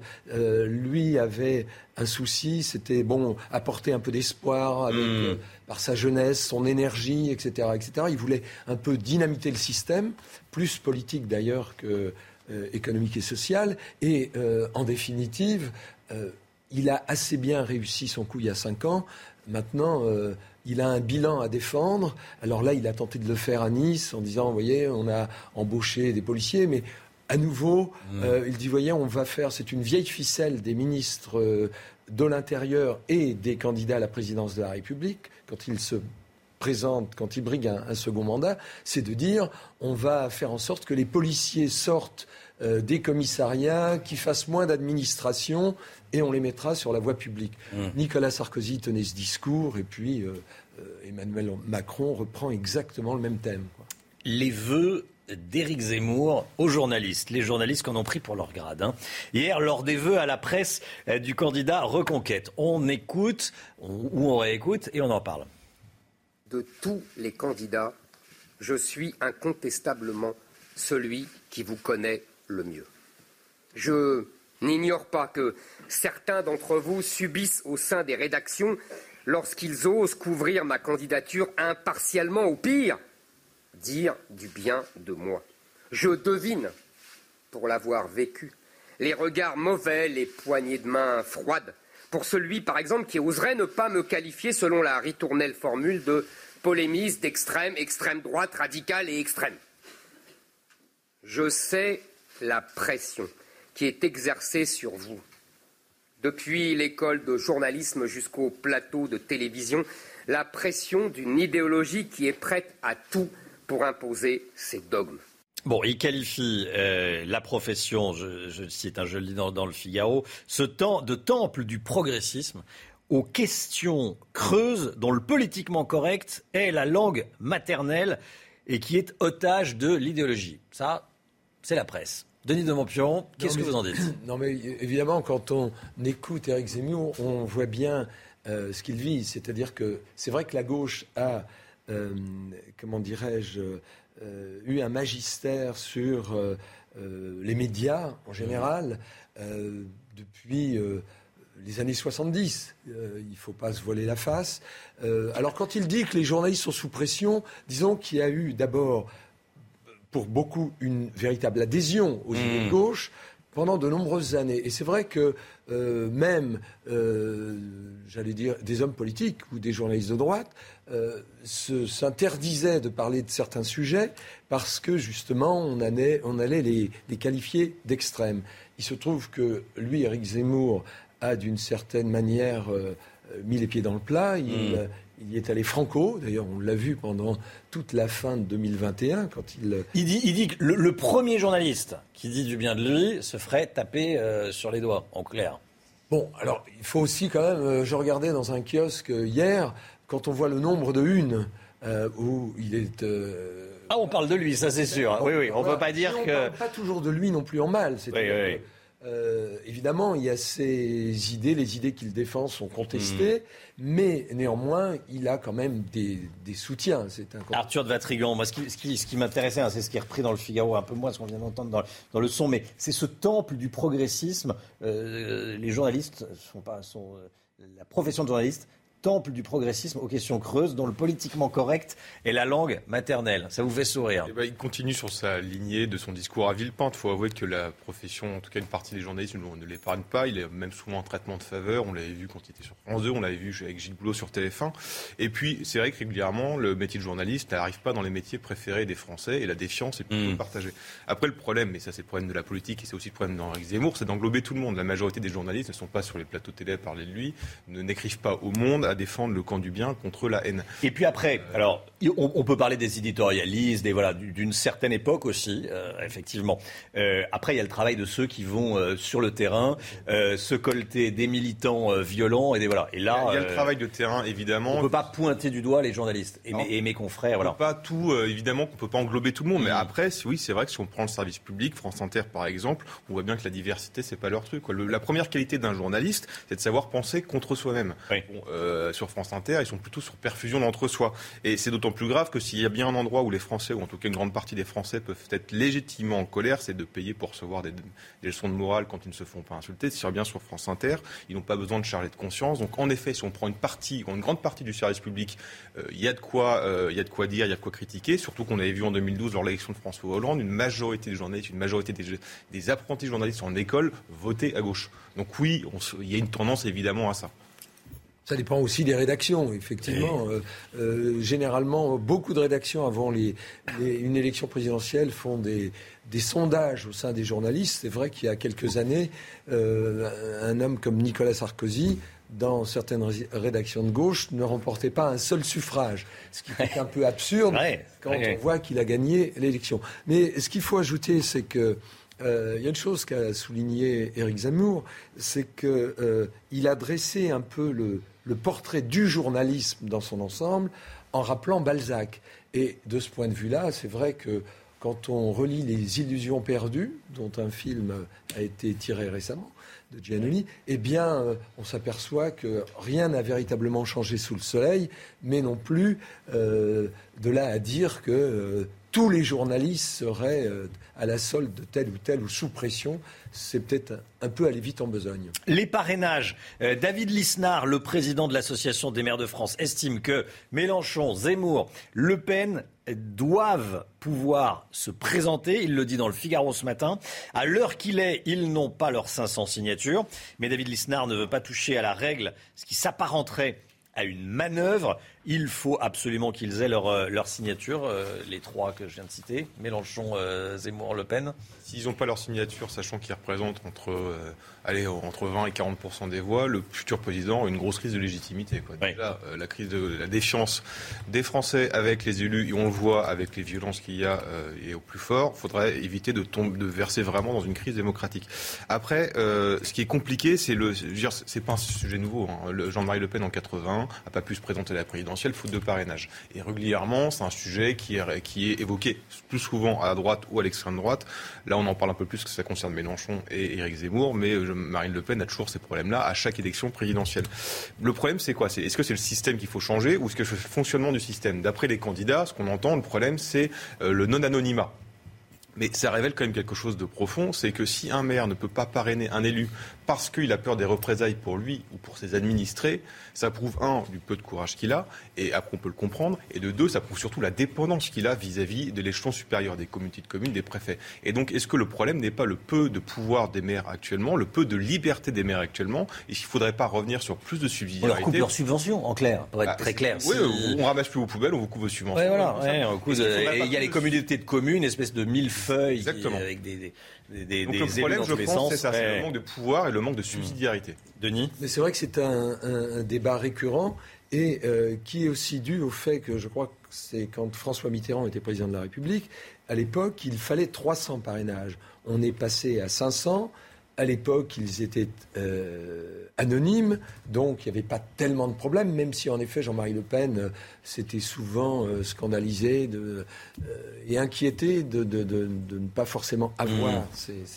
ces, parrainages, qu'il a finalement obtenus, hein, parce qu'il faut quand même rappeler qu'on est à trois mois de la présidentielle, et on peut penser que tout ça va se débloquer. Car en effet, si on fait le compte euh, des suffrages potentiels, d'abord euh, Marine Le Pen représente un vrai poids politique dans le paysage, hein, puisqu'ils ont des députés, ils détiennent des municipalités, etc., Donc ce serait quand même un, monde que et Marine Le Pen et Éric Zemmour et Jean-Luc Mélenchon n'obtiennent pas ces, ces parrainages. Merci à tous les deux. Denis de Montpion et Arthur de Vatrigan. Merci d'être venus ce matin sur le plateau de la matinale.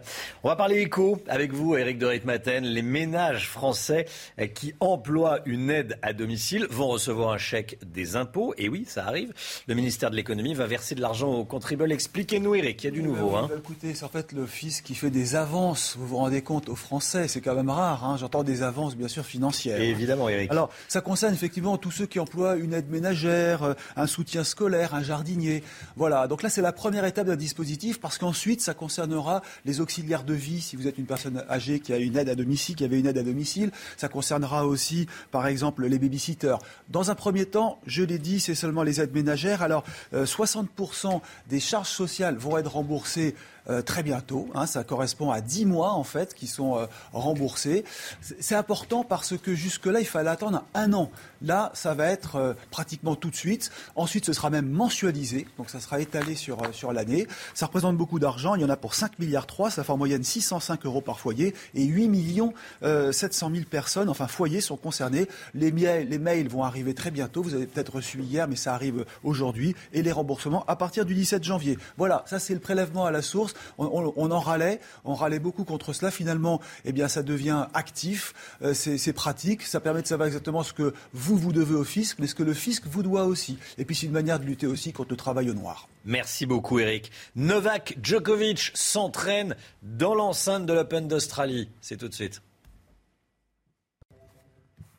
Djokovic peut s'entraîner à Melbourne pour le moment, hein, pour le moment, Chana. Et oui, il était sur le site de l'Open d'Australie. On l'a vu ce matin, c'était il y a quelques instants, alors que sa participation au tournoi est toujours en suspens. Hier, un juge a ordonné sa sortie du centre de rétention pour migrants où il séjournait depuis près d'une semaine. Il a aussi révoqué l'annulation de son visa. Une première victoire pour le numéro 1 mondial qui espère participer au, au tournoi. Ça commence dans six jours. Problème, le gouvernement de Canberra peut encore décider de l'expulser.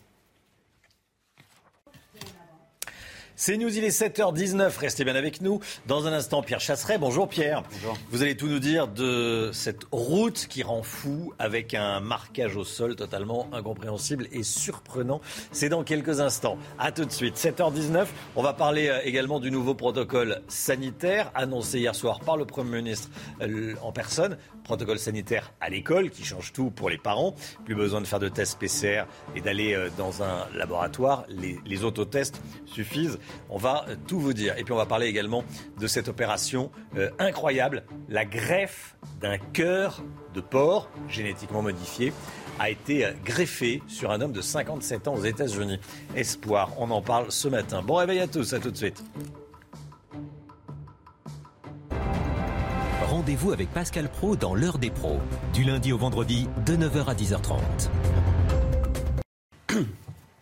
C'est News, il est 7h25. Pierre Chasseret, délégué général de 40 millions d'automobilistes. On va parler ce matin de cette route qui rend fou les automobilistes avec un marquage au sol totalement incompréhensible. On en a déjà vu et surprenant. Vous nous emmenez, euh, Pierre, dans l'Aude. Alors plus particulièrement, Romain, on va partir dans la commune de Bram, dans l'Aude. Et là, vous allez voir que le long de la route départementale 4, départementale 4 eh bien, Franchement, le marquage au sol devient fou. Regardez bien la vidéo.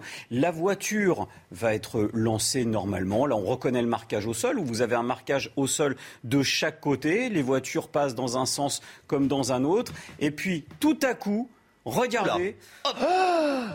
On comprend. Ah non, mais attendez, là, c'est pas surprenant, c'est dangereux. Là, c'est plus que dangereux, c'est la théorie du zigzag, c'est-à-dire que on ne comprend strictement rien. D'ailleurs, l'automobiliste, hein, je m'imagine, à la place de l'automobiliste, on ne sait pas s'il faut se mettre à droite, faut se mettre au milieu, faut. Alors, faut surtout éviter la voiture qui arrive en face. Mon cher Romain, connaissez-vous le Chaussidou qui peut le quoi Le Chaussidou. Non. Eh bien, dans la série, on invente toujours des choses en France et on est bien content et on le multiplie. Ce genre de situation va se généraliser puisqu'il faut pas rire hein, si vous habitez ailleurs parce que ça va aussi revoir la, la, vidéo au début, non Ouais, ouais, il faut revoir, revoir la vidéo au début. C'est juste totalement fou. En fait, le principe du Chaussidou, c'est quoi C'est une route sur laquelle Quand vous écrivez ça, dites-moi. Chaussée à circulation douce. Regardez, regardez. Si. Voilà, là on comprend et hop et alors là, que faire? Eh bien là. Non mais qu'est-ce qu'on fait? On roule sur la. Il faut rouler dans la voie du milieu, dans la seule voie d'ailleurs. Et, donc, il y a une voiture qui arrive en face. c'est ça le problème. C'est qu'on zigzague. En fait, grosso. Aussi doux. voilà, le principe est là. C'est un aménagement qui a été créé à la base. Ça part d'une bonne intention pour des cyclistes. D'ailleurs, comme vous avez vu, il y en a pas sur la route. Mais en tout cas, le principe est que les cyclistes circulent d'un côté, de part et d'autre de la chaussée et que les voitures se croisent, y compris à contresens, sur la voie unique du milieu. Pour penser ça. Enfin, euh, Jérôme Béglé, vous. Bonjour Jérôme. Atterré. Vous êtes atterré. Non mais je m'imagine, je m'imagine. Non mais au-delà de ça, c'est-à-dire que parfois il y a des, choses un peu surprenantes, comme vous dites, euh, étonnantes. Là, c'est dangereux. Ouais, c'est là, c'est-à-dire que euh, vous mettez une personne âgée qui arrive là-dessus. elle ne sait pas comment gérer ça. un jeune, peut-être pas beaucoup plus d'ailleurs. C'est fou et ça va, se, ça va se généraliser. Alors il y en a beaucoup. Hein. Il y en a dans la commune d'Éric, notamment en Loire-Atlantique. Mm. Il y en a au Poncé, dans le Maine-et-Loire. Il y en a dans l'Hérault. Il y en a dans beaucoup de départements. Ça arrive parce que c'est la folie actuelle où on essaye à tout prix de faire euh, du pro-vélo et de donner la sensation qu'on euh, pousse au déplacement à vélo. Après, il faut être honnête, on est mm. en plein hiver. Sur cette route, il n'y a pas de vélo. Il y a des automobilistes qui zigzaguent. Oui, l'intention est bonne, mais quand vous regardez la largeur de la chaussée... C'est censé être une nationale, une départementale c'est une départementale ah qui relie deux communes et qui passe au-dessus d'un pont d'autoroute. C'est pas un chemin communal, quoi. Loin de là, loin de là. Et ça a même été réaménagé, c'est-à-dire qu'on a mis du budget pour faire ça. Moi, quand ah je vois ça, coûte une fortune, oui. Mais ça coûte une fortune et pour rien. Moi, je me dis que c'est la piste cyclable du pauvre et qu'il faut hmm. vraiment pas, passez-moi l'expression, mais avoir les yeux en face des roues pour imaginer quand même que dans une telle situation, on va créer du danger. Tôt ou tard, il y aura un accident. Alors quand c'est fait en ville, dans des zones à 30 hmm. Pourquoi pas À la limite. Mais lorsque c'est fait hors agglomération comme ça, c'est tout simplement, on joue à la roulette russe si on emmène ces gamins faire du vélo ici. Hein. Merci beaucoup Pierre, on va en, reparler à, à 8h30. 7h29, le temps avec Claire Delorme et on commence avec la météo des neiges.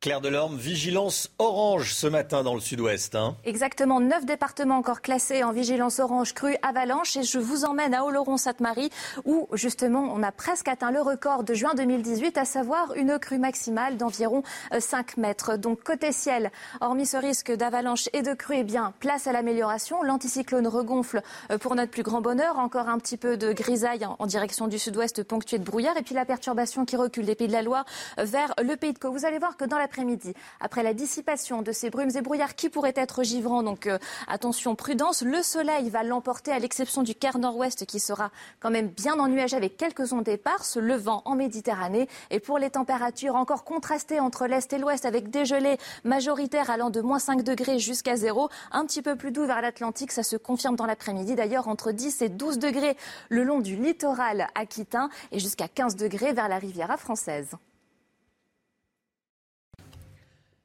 C'est News, il est 7h31. Bonjour à tous, bienvenue, merci d'être avec nous. Euh, beaucoup de beaucoup d'actualités ce matin. Oubliez les tests PCR, les autotests suffiront pour vos enfants si un cas de Covid est détecté dans une classe. Annonce de Jean Castex hier. C'est le troisième protocole sanitaire à l'école en une semaine, le troisième, la V3 comme on dit.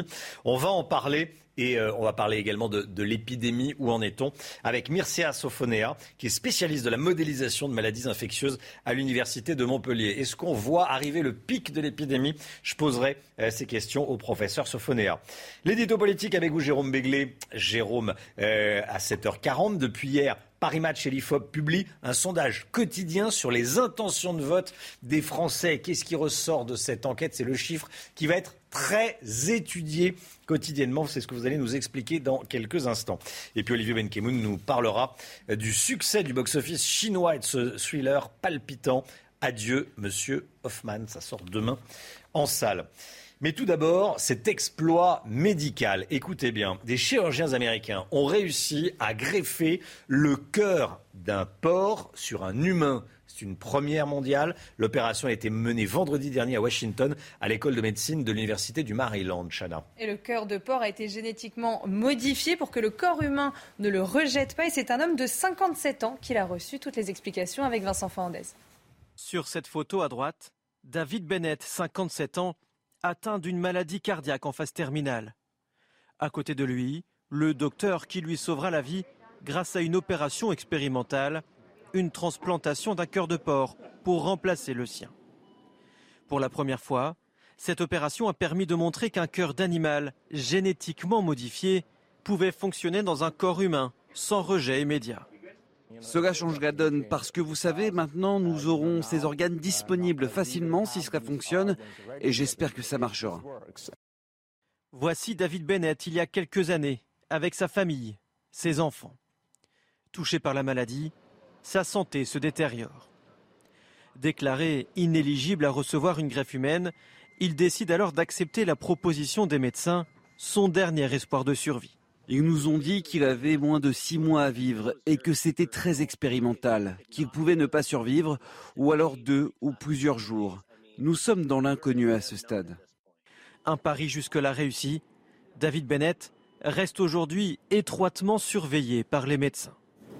Voilà, de l'espoir, de l'espoir, de l'espoir. Le gouvernement allège le protocole sanitaire à l'école. Pour la troisième fois en une semaine, les règles changent. Jean Castex était l'invité du journal de France 2 hier soir. Voici les, les nouvelles règles, Chana. Et oui, alors d'abord, si un enfant est cas contact, l'enfant pourra être récupéré en fin de journée et non plus immédiatement par ses parents. Quel test après cette question? Trois autotests au lieu d'un PCR et de deux autotests. Et protocole simplifié également, une attestation une fois pour toutes prouvant le test négatif vous sera demandé. Loïc Signor avec nous. Jean Castex a annoncé hier soir cette simplification du protocole. La V1, la version 1, c'était Jean-Michel Blanquer qui l'avait annoncé. La V2 euh, également sur ce plateau avec Laurence Ferrari à 8h15 vendredi dernier. Hein, il n'y a pas très longtemps.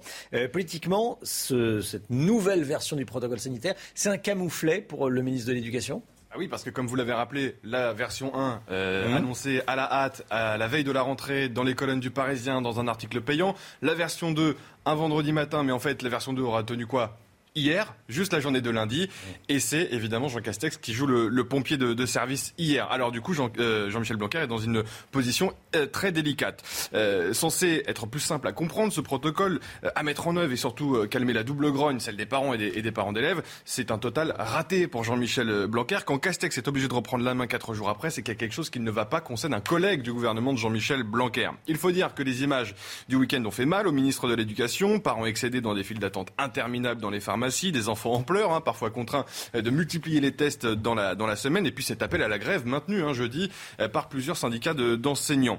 Politiquement, le coup est donc très rude pour Blanquer. Monsieur École ouverte s'est pris les pieds dans le tapis. Vainqueur comme toujours de ses arbitrages à Noël, il n'aura pas su assurer le service après-vente. Au gouvernement, on le décrit, je cite, comme inquiet pour la suite, marqué par l'arrivée de Castex, alors qu'il pensait vraiment succéder à Philippe. Il s'est empêtré dans le Covid et la guerre qu'on pensait ne plus voir entre Véran et Blanquer a repris de plus belle. Tableau noir pour l'un des chouchous du président, en délicatesse au pire moment où Emmanuel Macron, aura besoin de grognards. Merci Loïc. Vous vous souvenez d'Éric Zemmour qui avait lancé un appel à David Lisnard, le maire de Cannes et président euh, de l'Association des maires de France pour obtenir des parrainages. David Lisnard lui, répond dans une interview au Figaro ce matin. Euh, regardez. Mélenchon, Zemmour et Le Pen doivent pouvoir se présenter, dit David Lisnard. Changer les règles aujourd'hui serait assimilé à une manœuvre, mais on pourrait imaginer que le gouvernement fasse passer une loi organique d'urgence. Voici ce que dit euh, David Lisnard.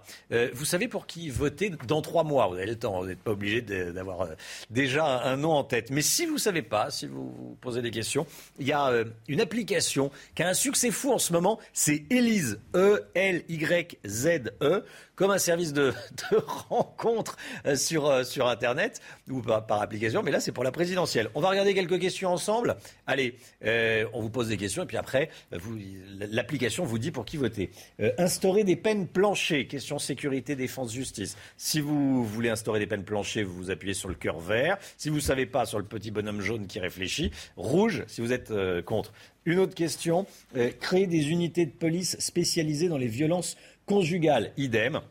Voilà, ça pose des questions. Démanteler les BAC, les brigades anticriminalité, et réhabiliter la police de euh, proximité. Voilà, c'est une autre question. C'est vrai qu'on voit à peu près de quel côté euh, ça penche à, à, chaque fois. Ça a été téléchargé des centaines de milliers de fois. Ça s'appelle Élise. Jérôme Béglé avec nous depuis hier. Paris Match et l'IFOP publie un sondage quotidien sur les intentions de vote des Français. Une enquête riche d'enseignements, vous nous dites Jérôme. Hein oui Romain, ce sondage flash, mis à jour tous les après-midi, se regarde comme une course de petits chevaux. Les remontadas ou les coups de fatigue s'observent en temps réel. Alors chaque jour, une vague de 500 personnes est interrogée et les réponses sont cumulées avec les vagues des deux jours précédents pour former au total un échantillon donc de 1500 Français. In fine, ce seront plus de 50 000 personnes qui seront interrogées au cours des 15 semaines qui nous séparent du second tour de la présidentielle. Alors en 2012, en 2012, ce rolling avait montré le rebond insuffisant mais notable de Nicolas Sarkozy face à François Hollande. Et en 2017, il avait clairement marqué dès janvier l'essoufflement de François Fillon. Alors la première salve du millésime 2022 donne à Macron au sommet 27% d'intention de vote devant Marine Le Pen 17,5, Valérie Pécresse 15,5 et Éric Zemmour à 12,5. Prenons donc ces scores comme des références et regardons comment ils évolueront jour après jour. Donc, d'après ce sondage, euh, Valérie Pécresse n'est pas au second tour. Euh, Est-ce qu'il y a euh, plus d'électeurs de la droite traditionnelle pour assurer à celle-ci sa qualification? Euh, y, y a-t-il plus d'électeurs de la droite traditionnelle pour assurer à Valérie Pécresse Alors, En fait, l'électeur de droite n'a jamais, eu, jamais été autant à la fête. Oui. Euh, le Pen, Zemmour, Pécresse et même Macron, il peut hésiter entre quatre candidats sans se renier ni se, trahir. Zemmour lorgne explicitement sur les électeurs du RPR. Macron leur fait des œillades libérales et depuis le discours de Nice, si vous l'avez écouté hier, mmh. euh, des œillades aussi sécuritaires. Marine Le Pen se pose en héritière du général de Gaulle et Valérie Pécresse euh, a gagné euh, la primaire euh, du parti pivot de la droite. Terminé donc le temps où il était de bon ton de masquer son appartenance à cette partie de l'échiquier pour espérer rassembler deux Français sur trois, selon la fameuse formule de Valéry Giscard d'Estaing. À E4, Le Pen, Zemmour, Pécresse, Macron totalise 72,5% des voix, contre 22% pour le quatuor Mélenchon, Jadot, Hidalgo euh, et Roussel. C'est-à-dire qu'à E4, ils font moins que euh, le président sortant euh, lui seul. Il n'a même plus de match. Se, revendiquer de la droite, c'est s'assurer de l'élection du mois d'avril prochain. Mais c'est aussi être confronté au risque de cannibalisation. Je fais le pari devant vous qu'il y aura un vaste jeu de vases communicants entre ces impétrants. Les sympathisants de Valérie Pécresse seront l'objet de toutes les attentions et de toutes les envies. Tout le monde en veut à ses 15 à 18 un coffre-fort qu'Éric Zemmour n'est pas encore parvenu à fracturer, mais dont il a fait son prochain objectif. C'est ainsi qu'il faut lire les soutiens que lui apportent désormais Philippe de Villiers, Patrick Buisson et Guillaume Pelletier. Qu'est-ce qu'il faut en déduire de la campagne qui s'annonce, Jérôme? Alors, bah, que le concours Lépine des propositions de droite ne fait que commencer. Sécurité, fiscalité, immigration, islamisme, la plupart des débats tourneront autour de ces thèmes, les seuls qui révéleront en fait les vraies nuances entre ces candidats. Car sur l'endettement, le fameux euh, Macron a cramé la caisse qui était cher à Valérie Pécresse n'est déjà plus de saison. Euh, quant aux critiques sur la politique sanitaire du gouvernement, elles se font de plus en plus mezza. D'abord parce que le monde médical nous a complètement égarés dans ses contradictions, et ensuite parce que les pays occidentaux qui nous entourent ont peu ou prou adopté les positions françaises. Au point où nous en sommes, donc, les grands débats sur l'endettement, nos libertés publiques ou la bonne dose de libéralisme appliquée à l'économie française sont repoussés au calendrier grec. Merci beaucoup, Jérôme. Le Pen, Zemmour, Pécresse, Macron. 72,5%, les trois quarts des, des intentions voilà. de vote. Quoi. Et euh, les quatre candidats de gauche aujourd'hui connus, Mélenchon, Roussel pour le Parti communiste, Jadot pour les Verts et Hidalgo pour le Parti socialiste, sont à 22 à E4. À E4, à E4. Merci beaucoup Jérôme. Euh, merci Jérôme Béglé. L'économie avec vous, Eric de Ritmaten. Euh, alors que le gouvernement espère le retour au plein emploi, une étude publiée par le Parisien révèle que les demandeurs d'emploi restent bien difficiles face aux offres d'emploi. Eric, c'est ce que vous nous dites ce matin? Difficile, Travailler, oui, mais pas à n'importe quel prix. Alors l'étude de, de Météo Job qui paraît ce matin dans le Parisien révèle que selon donc l'enquête, 50% des chômeurs ou des personnes qui recherchent activement un emploi aujourd'hui en France refuseraient une offre si elle était située à plus de 30 minutes de leur domicile. Et même, il y aura même un chômeur sur trois qui dirait non à ce travail s'il était situé à plus de 15 minutes. Mmh. Alors, Bien entendu, est-ce que c'est la réalité sur le terrain? Euh, Parce qu'on a toujours envie de trouver un boulot, hein, je pense, dans la grande majorité. Mais la vraie question, c'est, vous savez, la recherche du plein emploi qui est voulu par le gouvernement. Actuellement, il y a 8% de chômeurs. Le gouvernement tape sur 5%. Pour lui, c'est 5%, c'est le plein emploi, ce sera après 2022. Mais est-ce que justement on n'est pas face à un chiffre incompressible finalement? Parce que quand vous regardez la nouvelle réglementation qui a été mise en place par le ministère du Travail, euh, vous vous rendez compte que finalement les offres raisonnables qui peuvent être rejetées, euh, vous savez, au bout de, deux offres, on peut la refuser, euh, on peut refuser, on peut radier donc un chômeur. Quand on regarde vraiment les chiffres de Pôle Emploi, il y a eu effectivement et il y a actuellement 25% de contrôle en plus, mais les résultats sur 2019-2021 donnent 15% des personnes contrôlées qui ont été radiées. En gros, un million de contrôles, 15% de personnes euh, radiées. Donc ça fait 165 000 personnes privées d'allocation, ce qui est finalement peu si vous ramenez ça aux 3 millions de chômeurs en recherche active et aux 5 millions de chômeurs permanents, toutes catégories confondues. Eric, quelle sera la suite? Et euh, on ne peut pas forcer un chômeur, un demandeur d'emploi à reprendre un job Alors on peut, bah, je pense que si, très honnêtement, hein, c'est, euh, je pense qu'aujourd'hui, avec de la formation et une formation appropriée, on doit pouvoir aider, parce qu'il s'agit là de hmm. tendre une perche à quelqu'un qui cherche un emploi, de lui trouver un boulot. Quand vous regardez aujourd'hui les chiffres, les Hauts-de-France par exemple, prenons l'exemple du Nord, 400 euh, emplois dans le BTP disponibles, aucun candidat euh, à accepter un emploi. Donc vous voyez bien, il y a une pénurie. Euh, il y a 237 000 emplois dans l'hôtellerie et la restauration qui ne trouvent pas preneur. 50 000 routiers tout de suite à prendre, poste à prendre selon la FNTR. Et ce matin dans le Parisien, 21 000 boulangers qu'on ne trouve pas en France. c'est selon la, Confédération des boulangers et des pâtissiers. Il y a même 10 000 pâtissiers. Donc, vous voyez, si vous avez une vocation, mais il faut aussi une formation, il y a quand même de l'emploi en France. Donc, le problème, c'est quoi? C'est qu'il y a aussi le télétravail. Et ça, ça n'a pas forcément été une bonne idée. Ça a encouragé peut-être une catégorie de population à travailler à la maison deux à trois jours par semaine. Et du coup, le déplacement à vélo ou le déplacement en voiture, ou parfois plus compliqué dans les transports en commun, ça devient euh, un rejet. Mmh. Et peut-être que c'est cela qui empêche euh, un certain nombre de Français à refuser des boulots. Il y a aussi une France réfractaire, on le sait bien, ça aussi c'est un taux incompressible. Révolte sociale, rappelez-vous, les gilets jaunes contre les carburants, euh, révolte contre le pass sanitaire. Donc on se pose la question, face au refus de l'emploi, qu'est-ce qu'on peut faire? Est-ce qu'on peut forcer vraiment une personne à prendre un boulot si elle Non, on ne peut pas forcer quelqu'un à prendre. Voilà. Mais on peut couper les allocations. Voilà. Voilà. Est-ce que ça se fera? Est-ce qu'il ne risque pas d'avoir une fronde des syndicats et une levée de boucliers? En tout cas, les gouvernements euh, doivent s'y employer. C'est un gros travail, un gros pain sur la planche, mais pas sûr d'arriver au plein emploi comme le rêve le gouvernement actuel ou les futurs gouvernants. Merci Eric. Voilà le problème de l'incitation euh, au travail. Merci beaucoup Eric. On va parler euh, maintenant cinéma avec le succès monstre du box-office chinois. Monsieur Hoffman en salle dès demain. On en parle avec Olivier Benkemoun. Olivier Benkemoun. On commence, bonjour Olivier, euh, par Monsieur Hoffman, une pièce de théâtre qui devient un film en forme de thriller palpitant. Oui, euh, Monsieur Hoffman, c'est une histoire terrible, euh, terrible. Mm. C'est l'histoire d'un homme piégé, piégé par la grande histoire, la deuxième guerre mondiale, et piégé par la petite histoire, c'est-à-dire son ex-employé. Monsieur Hoffman est bijoutier au moment de l'occupation. Il va céder sa boutique et l'appartement qui va avec à, son fidèle employé, dans l'espoir de tout récupérer après. Mais euh, Monsieur Hoffman ne va pas réussir à fuir. Il va retourner chez lui, et c'est là que les choses terribles vont commencer. Enfermé dans une cave. Euh, d'abord pour le cacher, ensuite enfermé vraiment, sans nouvelles de sa famille, obligé de travailler incognito pour euh, les nazis euh, qui ont spolié des, bijoux. Et au-dessus de lui, dans sa boutique, bah, son ancien employé qui devient quelqu'un aux yeux des nazis, voyez. Bref, c'est un film aussi sur la naissance d'un salaud. Et c'est ça qui est intéressant, parce qu'on ne fait pas souvent ce genre de film. Fred Cavaillé l'a fait. Extrait et interview. Ne quittez pas, monsieur Hoffman. Vous allez rester caché le temps, on trouve une solution. Il y a eu pas mal de films, effectivement, sur, sur cette période où on a, et à juste titre, hein, glorifié les héros. Moi, ce qui m'intéressait, c'est parler de gens qui ne sont pas forcément bien comportés. Je recommanderais votre travail.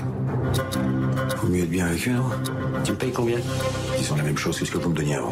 Un peu comme Louis Malle dans La Combe du Sien, l'histoire d'un salaud ordinaire qui euh, va révéler en, lui tout ce qu'il a de de plus, de plus dégueulasse. C'est-à-dire pas lui voler que sa boutique, lui voler son talent, euh, lui voler sa vie. C'est un cauchemar. Espèce de salopard, tu me fais travailler sur des bijoux volés aux juifs. Il m'est arrivé d'avoir des personnages qui devaient se conduire euh, de façon euh, terrible. Je m'arrête de penser à un moment donné, moi, euh, personnellement, pour pouvoir jouer euh, tranquillement, parce que sinon c'est pas possible. Voilà, c'est le film que je vous recommande. Euh, c'est, ça fait partie des grands, c'est le grand film de, de français de, de, de, cette rentrée. Ça sort mercredi. Alors, je voulais vous donner aussi une information. Vous l'avez dit tout à l'heure, qui va vous étonner. En 2021, le box-office chinois a fait plus fort que le box-office américain. C'est un truc assez dingue. Alors bien sûr, les Américains ont Spider-Man, ça évidemment, avec un, milliard et demi de, dollars de, recettes, c'est le huitième plus gros record du, monde pour, pour le moment. Mais juste derrière, les films les plus rentables de l'année sont chinois. La bataille du lac Changjin, 900 millions de dollars de recettes, film à la gloire de la Chine, budget 170 millions, plus gros budget de l'histoire du cinéma chinois, commandé par le département de la propagande pour célébrer les 100 ans du Parti communiste, recette record. Et puis en, en troisième position du box-office international, High Mom, plus de 800 millions de dollars de recettes pour une comédie que vous ne verrez jamais. Parce que en fait, tous ces films-là ne sortent qu'en Chine. Et c'est ça la particularité. C'est que les Chinois, ils ont un marché hyper protectionniste. Ces films-là ne sont vus qu'en Chine. Et chaque année en Chine, alors, vous savez, en France, on a 5000, 5000 salles de cinéma. En Chine, ils ont 82 000 salles. Et juste pour l'année 2021, il y en a eu 6700 qui sont sortis. Ça fait quasiment 18 par semaine. Hey. Donc ils sont autonomes, ils n'ont pas de problème de, de, Covid visiblement, ils ont réglé les choses. On va au cinéma, voilà. Donc et, et, et pour la petite histoire, on règle les choses peut-être voilà. un peu plus euh, et, pour la petite, enfin, différemment, va... différemment en France. Et pour et, juste pour l'anecdote, Spider-Man n'est pas sorti en Chine, évidemment. Hey, hey. Ils sont très protectés. Merci beaucoup Olivier. C'est News, il est 7h49. Restez bien avec nous dans un instant. On sera avec Mircea Sofonea, spécialiste de la modélisation des maladies infectieuses à l'Université de Montpellier. Où est-ce qu'on en est de l'épidémie? On le voit arriver, le pic. Est-ce qu'on est sur le haut de la vague? On va en parler dans un instant. A tout de suite, le pic de l'épidémie de Covid. A tout de suite. Rendez-vous avec Sonia Mabrouk dans Midi News du lundi au jeudi de midi à 14h. C'est News, il est 8h moins 5, 7h55, on est en direct avec le docteur Mircea Sofonea, épidémiologiste, spécialiste de la modélisation des maladies infectieuses à l'université de Montpellier. Bonjour docteur, merci d'être avec nous ce matin dans la matinale CNews. Beaucoup de questions. Euh, la première, elle est assez simple, quoique. Où est-ce qu'on en est de l'épidémie actuellement? Bonjour. Euh, alors l'épidémie est celle euh, effectivement de la sixième vague euh, d'Omicron, même si euh, le variant Delta continue à circuler, euh, l'incidence est, est, fulgurante comme vous avez vu. Heureusement, on le voit, le nombre de reproductions, c'est-à-dire le nombre de cas secondaires par personne infectée, euh, est en train de, de, baisser légèrement. On est autour de 1,4, 1,5. cela peut annoncer un pic dans la deuxième moitié du mois de janvier Euh, on n'y est pas là. On est, à 300 000 cas euh, chaque jour, quasiment. Un peu moins hier, ces dernières 24 heures, parce que les lendemains de week-end, il y en a moins, mais euh, 300 000 en, semaine par jour. Vous nous dites qu'on n'a pas atteint le pic encore? Non, vraisemblablement, on ne peut pas avoir de, signal là-dessus. De toute façon, il faudrait au moins euh, une bonne semaine pour euh, consolider les données, pour être sûr qu'il s'agit bien d'un pic qui a été passé. Il y a déjà eu des, cas précédents, par exemple, euh, au Royaume-Uni plutôt euh, dans l'automne où on voyait en fait euh, se dessiner un, signal de pic qui finalement n'en était pas un. Donc il faut rester prudent. Après, il y, a, quand même peu de chances que, on va dire que l'incidence continue de croître en février. Euh, élection présidentielle en avril. Euh, Qu'est-ce que vous voyez dans, vos modèles? L'épidémie sera, terminée en avril? On sera dans un creux? On pourra voter? Oui, alors bah, de toute façon, on a bien vu avec les élections municipales 2020 que ce n'était pas vraiment les vagues qui pouvaient poser problème vis-à-vis -vis des élections. Euh, le, le, variant Omicron se, répand tellement vite et comme il immunise quand même malgré tout, euh, y compris contre Delta, on voit pas vraiment de, raison qu'il y ait euh, une vague en avril, à moins qu'on ait véritablement un relâchement massif des gestes barrières. Euh, on, on, se dirige plutôt vers une accalmie pour le printemps. Et euh, les questions se poseront, et là, il faudra quand même avoir une, une anticipation correcte pour euh, l'automne, évidemment. Pour l'automne prochain. un mot, s'il vous plaît, sur le nouveau protocole sanitaire dans les écoles. Avant, les, parents devaient faire faire un, test PCR à leur enfant quand il y avait un cas dans, la classe à J0 et ensuite des, autotests à J plus 2 et J plus 4. Là maintenant, ce, sera, ce seront que des autotests. Qu'est-ce que vous en pensez? C'est un peu plus simple pour les parents. En tout cas, ils n'ont pas à aller à la pharmacie ou au, euh, laboratoire. Bah, c'est sûr qu'il fallait simplifier cette usine à gaz. Après, sur la forme, euh, c'est quand même euh, un nouvel ajustement en peu de temps. Euh, il y, a quand même une forme, si vous voulez, d'impréparation à, à, ce protocole. On sait très bien que l'épidémie allait bondir et pouvait induire non seulement bien une difficulté à se faire tester, mais en plus, eh bien de rendre la, façon assez désagréable pour, pour les enfants. Par ailleurs, on n'a pas entendu parler de tests, de salivaires, on n'a pas entendu euh, parler de euh, d'autres mesures qui, ne seraient pas du dépistage, mais tout ce qui relève de la sécurisation euh, d'un point de vue virologique, à savoir tout, ce qui relève dans les capteurs de CO2, purificateurs, etc. Euh, et par ailleurs, eh bien, les autotests sont, sont moins fiables. Si vous voulez, vous rajoutez en plus le fait qu'il n'y ait qu'une seule attestation, et eh bien, quelque part, c'est, on ferme un peu les yeux quand même sur ce qui va se passer à l'école, en espérant que cela ne puisse pas euh, des faits très importants à la fois en termes d'hospitalisation, elles sont, elles sont quand même marginales chez les enfants, mais, mais quand même, il ne faut pas oublier qu'il euh, y a plus d'hospitalisation actuellement chez les enfants que sur les autres vagues. Puis enfin, la contribution de l'école à la circulation population générale. Merci beaucoup, docteur. C'est vrai que les, autotests, c'est moins fiable qu'un test PCR, mais ça sera plus simple dans les, familles. On va y revenir dans, dans un instant. Le temps, tout de suite, avec Claire Delorme. Enfin, une météo qui va pouvoir reprendre des couleurs et ceci grâce à l'anticyclone, mais qui en hiver, eh bien, piège encore l'humidité résiduelle au sol. Résultat de la grisaille en direction du sud-ouest, mais aussi sur un euh, bon quart nord-est avec en prime du brouillard qui pourrait être givrant. Soyez prudents. Dans l'après-midi, après la dissipation de ces brumes et brouillards, place un très généreux soleil sur l'ensemble du pays. Vous remarquerez une nette amélioration dans le sud-ouest et ça, eh bien, c'est pas plus mal. Et puis donc la perturbation qui, elle, va se décaler progressivement vers le nord-ouest, apportant encore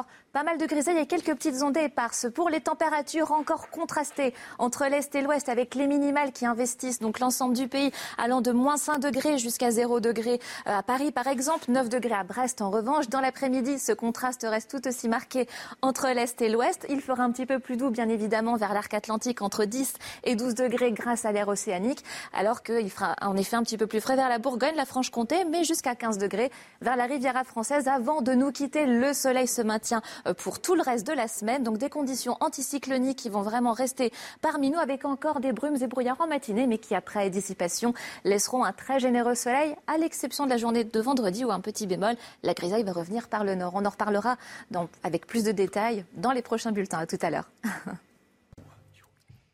Bonjour à tous. Merci d'avoir choisi CNews pour démarrer cette journée de mardi 11 janvier. On est avec Chana Lousteau, on est avec Jérôme Béglé, Loïc Signor, Eric de Ritmaten. À la une ce matin, ce gros soulagement pour les parents d'élèves. Écoutez bien si vous avez des enfants scolarisés. Fini l'obligation de réaliser un test PCR si un cas de Covid est détecté dans une classe. Ça change tout. Jean Castex est allé aux 20h pour annoncer la nouvelle. Les parents sont soulagés pas les syndicats de professeurs qui maintiennent leur grève pour jeudi prochain. Le gouvernement, et c'est la une donc, allège le protocole sanitaire à l'école, Chana. Et oui, il a annoncé donc trois mesures de simplification. On revient sur ces mesures avec Reda Rabbit. Jean Castex annonce trois dispositifs de simplification. Quand un cas positif sera décelé dans une classe, votre enfant reste en cours jusqu'à la fin de la journée. En clair, plus besoin de venir le chercher tout de suite à l'école amener une mesure qui, amène un tout petit peu plus de calme euh, dans la classe euh, et, un peu plus de calme aussi pour les parents qui travaillent, c'est euh, la moindre des choses et c'est accueilli avec un minimum de soulagement. Deuxième annonce, si votre enfant est cas contact, trois autotests suffiront plutôt que des PCR ou des antigéniques. Le premier autotest devra être renouvelé à J 2 et J 4 et le parent devra délivrer une seule attestation en cas de test négatif. Le résultat dépendra, dire, du bon vouloir des parents, puisque euh, finalement, c'est une déclaration euh, sur l'honneur qui attestera que les trois tests sont négatifs. Des annonces qui ne freinent pas les syndicats enseignants et les représentants de parents d'élèves. Une grève est toujours prévue ce jeudi. Et on regarde ensemble les derniers chiffres de l'épidémie. 93 896 nouveaux cas recensés ces dernières 24 heures. Hein. attention, nous sommes mardi et le mardi, les chiffres de contamination sont toujours plus bas à la sortie du week-end. À l'hôpital, plus de 22 700 patients sont hospitalisés, près de 4 000 sont en soins critiques et enfin 281 décès ont été recensés ces dernières 24 heures. Écoutez bien, 45% des Français ont renoncé à une consultation chez un médecin au cours des deux dernières années. Quasiment un Français sur deux. C'est peut-être votre cas. C'est quatre fois plus qu'il y a 5 ans. 11% il y a 5 ans, 45% euh, ces deux dernières années. Enquête IFOP pour le Parisien. Autre chiffre, 74% des Français dénoncent une dégradation du système de santé ces dernières années. 17% estiment que rien n'a changé. 9% estiment que ce système s'est amélioré. Je voulais vous en parler ce matin. Euh, vous vous souvenez d'Éric Zemmour qui avait lancé un appel à David Lisnard, le maire de Cannes et président de l'Association des maires de France, pour euh, les histoires de parrainage, les 500 signatures. David Lisnard, lui, répond dans une interview dans le Figaro ce matin. David Lisnard dit, euh, regardez, Mélenchon, Zemmour et Le Pen doivent pouvoir se présenter. Changer les règles aujourd'hui serait assimilé à une manœuvre politique. Est-ce qu'il faut changer les règles pendant euh, la, campagne? Voilà, David Lisnard estime que ce serait une manœuvre.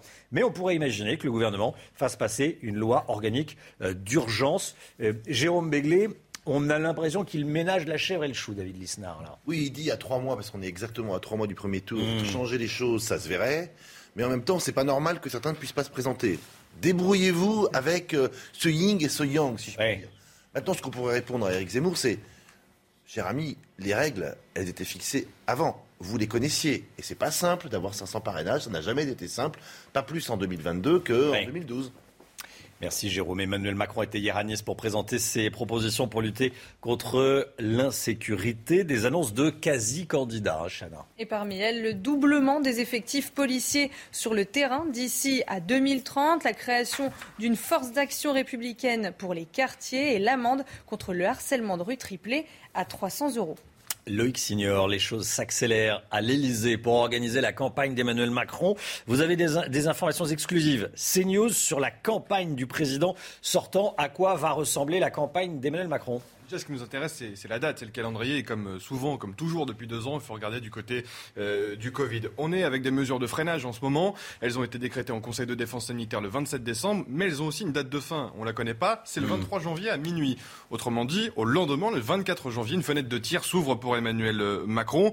On n'a pas besoin d'une campagne très longue, me dit-on, dans l'entourage du, du, président de la République. Ces stratèges réfléchissent aussi à comment l'annoncer, évidemment, la manière. Ils ont tous raté leur déclaration de candidature sévèrement un proche d'Emmanuel Macron. Nous, il faudra que ça dure trois jours. La campagne, une fois que ça sera euh, déclaré, cette candidature, comment elle se passera? Des meetings. On pensait peut-être le contraire avec Emmanuel Macron, mais il y aura bien des, meetings avec le président, d'autres avec euh, les porte-flingues d'Emmanuel Macron, Richard Ferrand, François Bayrou, et on espère convaincre Édouard Philippe aussi euh, du côté de, de l'Elysée d'en faire certains. Avec qui? C'est aussi la question. Y aura-t-il un directeur de campagne? On sait qu'il y a une bataille au gouvernement pour devenir directeur de campagne d'Emmanuel Macron entre Gabriel Attal, Clément Beaune et Sébastien Lecornu. Réponse d'un très proche du président, ce sera aucun des trois. On ne veut pas un profil politique. Et enfin, une stratégie avec un triptyque incarnation, autorité et envie, et trois adversaires. Pécresse, Zemmour, Le Pen. Nous, c'est le bilan. Eux, on les laisse s'entretuer. Voilà ce qu'on me confiait hier. Loïc Signor, merci Loïc pour ces informations exclusives dans la matinale. Indignation générale à Noisy-le-Sec et bien au-delà, bien sûr. Après la diffusion d'une vidéo choquante, je dirais écœurante même, montrant des personnes traînées de force par une voiture, par les personnes qui se trouvaient dans cette voiture, l'automobiliste, auteur présumé des faits, a été identifié et placé en garde à vue. Deux autres personnes sont recherchées, Chana. Et oui, elles étaient également présentes dans cette voiture. Euh, toutes les précisions avec Valentine Leboeuf. Des piétons attrapés par le bras et obligés de courir avant d'être brutalement lâchés par le conducteur. Ces images provoquent l'indignation. Ce ne sont pas uniquement des actes de violence habituels, c'est n'est pas une rixe, c'est pas des coups, c'est des actes de torture où on inflige une souffrance à, la victime et les actes de barbarie et de torture sont criminels. Les policiers disent ne pas pouvoir lutter seuls contre cette nouvelle forme de violence. Pour éviter la banalisation, il faut selon eux une réponse pénale forte sur toutes les atteintes aux personnes, les agressions crapuleuses ou non crapuleuses, c'est-à-dire gratuites ou ayant pour but de voler quelqu'un, il faut qu'on ait une réponse systématique de la justice par une peine d'incarcération, même une courte peine, de manière à ce qu'on montre qu'il n'y ait pas de sentiment d'impunité et qu'il y ait une tolérance zéro sur le sujet. Le conducteur du véhicule a été interpellé. Il est connu défavorablement des services de police et risque une peine supérieure à 5 ans d'emprisonnement. Voilà, c'est l'information tombée à l'instant que vous pouvez lire sur votre écran. Ce sont deux personnes euh, qui, ont, sont, euh, qui sont en garde à vue. Une a été interpellée ce matin, une hier, une ce matin, deux personnes, il en manque une, euh, recherchée. Jérôme Béglé, c'est écœurant. Oui, c'est allié la bêtise, à l'irresponsabilité, à, la cruauté. J'ouvre une parenthèse. Oui, c'est cruel aussi. Oui. C'est d'abord cruel. que l'on puisse mettre sur des plateformes de géants de la technologie américaine euh, ces images sans que ceux-ci soient responsables de l'hébergement de ces images est aussi quelque chose d'éminemment choquant. C'est un peu mon antienne, c'est un peu un refrain. Mais sur votre plateau ou mm. dans mon journal, on est responsable de ce qu'on dit. Eh bien, Twitter, Facebook, Co ne sont pas responsables de ce qu'ils acceptent sur leur plateforme. Ça doit changer. Oui, ça doit changer. Euh, ça peut être un thème de campagne d'ailleurs, ça. Euh, ça pourrait être un terme de campagne de mobilisation mondiale, parce que c'est pas la France qui arrivera seule, ce sera forcément euh, continental, si je puis dire. Évidemment. Un rapport remis aujourd'hui à l'Elysée. C'est l'objet d'un rapport remis aujourd'hui à l'Elysée, ajoute le X-Signor. Euh, on vous parle depuis le début de la matinale de cet exploit médical à l'université du Maryland. C'est l'université de médecine, hein, l'école de médecine de l'université du, du Maryland, c'est à Washington.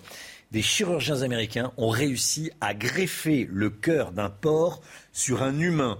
L'homme était très malade. Euh, il ne pouvait pas recevoir un cœur humain. Il reçoit le cœur d'un porc. L'animal avait été génétiquement modifié euh, pour que le corps humain ne le rejette pas.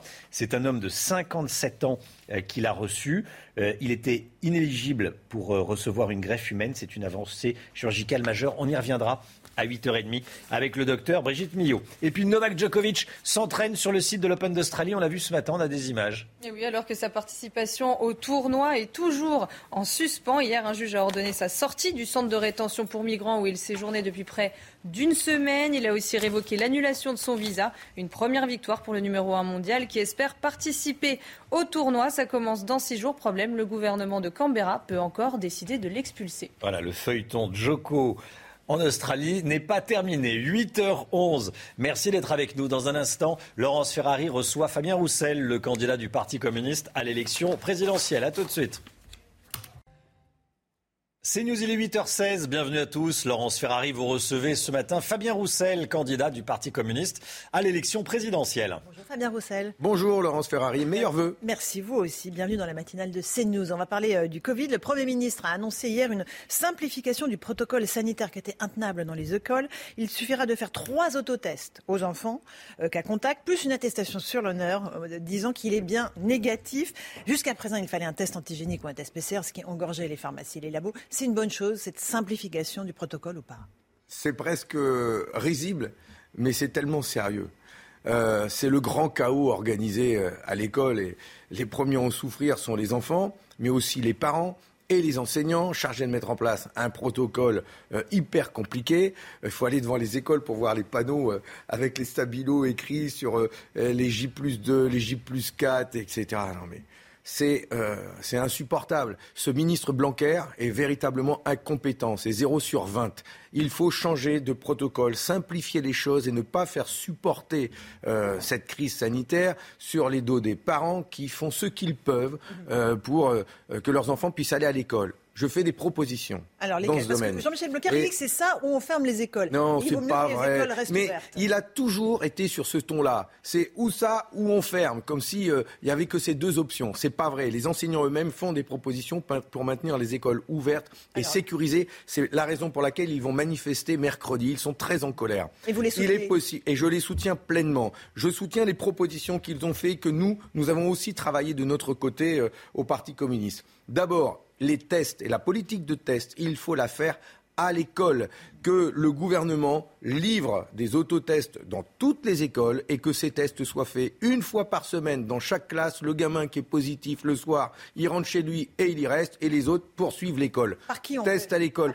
Mais avec les, avec les profs et avec du personnel dans les écoles. Et je propose, je propose d'embaucher tout de suite du personnel, 10 000 personnes, des jeunes, puisqu'il y a là des jeunes qui cherchent du travail. Des étudiants. Des étudiants à des niveaux, euh, à des, niveaux euh, des bacs plus 3 notamment, euh, qui pourraient faire, on n'a qu'à leur proposer à ces jeunes, de faire la formation pour devenir professeur en pré-recrutement. Ils peuvent rentrer en alternance et aller remplacer des professeurs aider des professeurs euh, euh, pour faire euh, ces politiques de test et, en même temps encadrer les enfants, on en a besoin tout de suite. Il y a aussi les listes complémentaires, c'est-à-dire ceux qui ont passé les concours et qui n'ont pas été pris parce que ce n'était pas ouvert. Il y a ceux qui ont réussi l'oral et qui ont raté de peu l'écrit, ils sont disponibles. Il y a près de 4000 euh, jeunes prêts à aller dans les écoles. Bon Dieu, mais allons-y, embauchons ceux qui sont là quasi formés et ceux qui aimeraient être formés à partir de bac plus 3, mettons-les dans les écoles.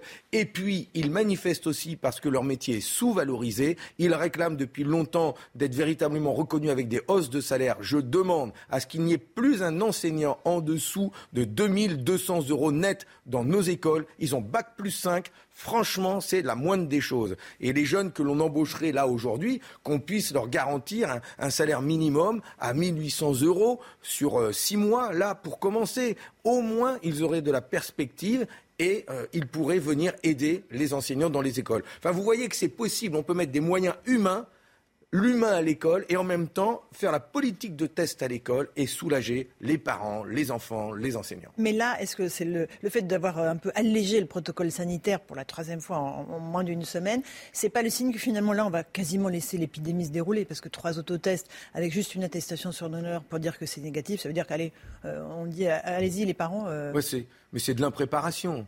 Enfin, déjà, le ministre qui nous annonce le protocole le dimanche à 16h dans la presse, euh, la veille de la rentrée scolaire, euh, c'était déjà à moitié du foutage de gueule, entre nous. Il fallait laisser les écoles fermées une semaine de plus, comme le proposait Valérie Pécresse, ou pas? C'est pas ce que demandent euh, les syndicats enseignants. Les syndicats enseignants, ils demandent à juste à avoir les moyens de faire l'école, mais dans des manières sécurisées. Ils, ils demandent d'ailleurs. aussi qu'au premier cas contact, la classe ferme.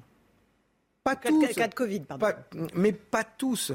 Pas tous. Ils disent que quand il y a euh, un cas contact, le cas, le, cas Covid, le cas positif, reste euh, à la maison et que les autres élèves puissent poursuivre la classe. Ils demandent euh, des masques chirurgicaux en nombre. Ils demandent des capteurs de CO2 dans toutes les classes. Il y a une bagarre, mais méprisante de la part du ministre en disant euh, c'est de la responsabilité des collectivités, ça coûte 50 euros, j'ai ouvert une enveloppe, ils ont qu'à se servir dedans pour pouvoir les payer. Mais c'est faux. D'abord, les capteurs de CO2, euh, ça va de 100 à 150 euros le capteur. il faut savoir quelle est la norme que l'on doit utiliser et que l'État assume ses missions et ses responsabilités. Mais enfin, c'est à eux d'aller fournir chaque classe des écoles de France les capteurs de CO2 pour savoir quand est-ce qu'il faut aérer les glaces ou pas. C'est le grand bricolage dans les écoles C'est vraiment, vraiment du grand bricolage. Et c'est pour ça que les propos insultants d'Emmanuel Macron euh, servent plutôt à, faire polémique autour de ces gros mots, au lieu de s'attaquer aux problèmes, au lieu de trouver des solutions aux problèmes qui se posent aujourd'hui, les Français font la queue dans les pharmacies, euh, qui sont autant de clusters quand on reste pendant deux heures à acheter, à chercher des autotests, euh, alors qu'il y a des solutions à mettre en œuvre tout de suite, et c'est ce que nous demandons. Euh, le pass vaccinal est étudié au Sénat. Quelle amélioration est-ce qu'il faut lui apporter par rapport à ce qui a été voté à l'Assemblée? Bon, d'abord, nous, vous le savez, nous ne sommes pas favorables à ce passeport vaccinal parce que nous pensons que ce n'est pas le bon chemin pour aller gagner tous ceux qui ne sont pas vaccinés. Euh, mais aujourd'hui, la majorité a décidé de, l'imposer. Euh, il faut réussir à quand même euh, l'améliorer. nous, ce que nous demandons, c'est que les mineurs soient exclus du passeport vaccinal euh, les 12-18 ans, qu'ils ne soient pas obligés de présenter un passeport vaccinal euh, pour euh, toutes les activités qu'ils ont à avoir, pour les transports, pour aller au restaurant. dans les lieux de culture. Dans les lieux de culture. Surtout que les 12-18 ans n'ont pas tous une pièce d'identité. Et donc, comment ils vont justifier quand ils auront à rentrer, si, quand ils accompagneront leurs grands-parents pour aller au restaurant, s'ils n'ont pas la pièce d'identité? Donc, ça va, ça va créer du désordre. Et, et puis, le vaccin, c'est souvent les parents qui décident si les enfants sont vaccinés ou pas. Et donc, euh, euh, nous nous demandons à ce que les mineurs soient exclus du pass vaccinal. Et surtout, nous demandons euh, autre chose qu'une politique de contrainte.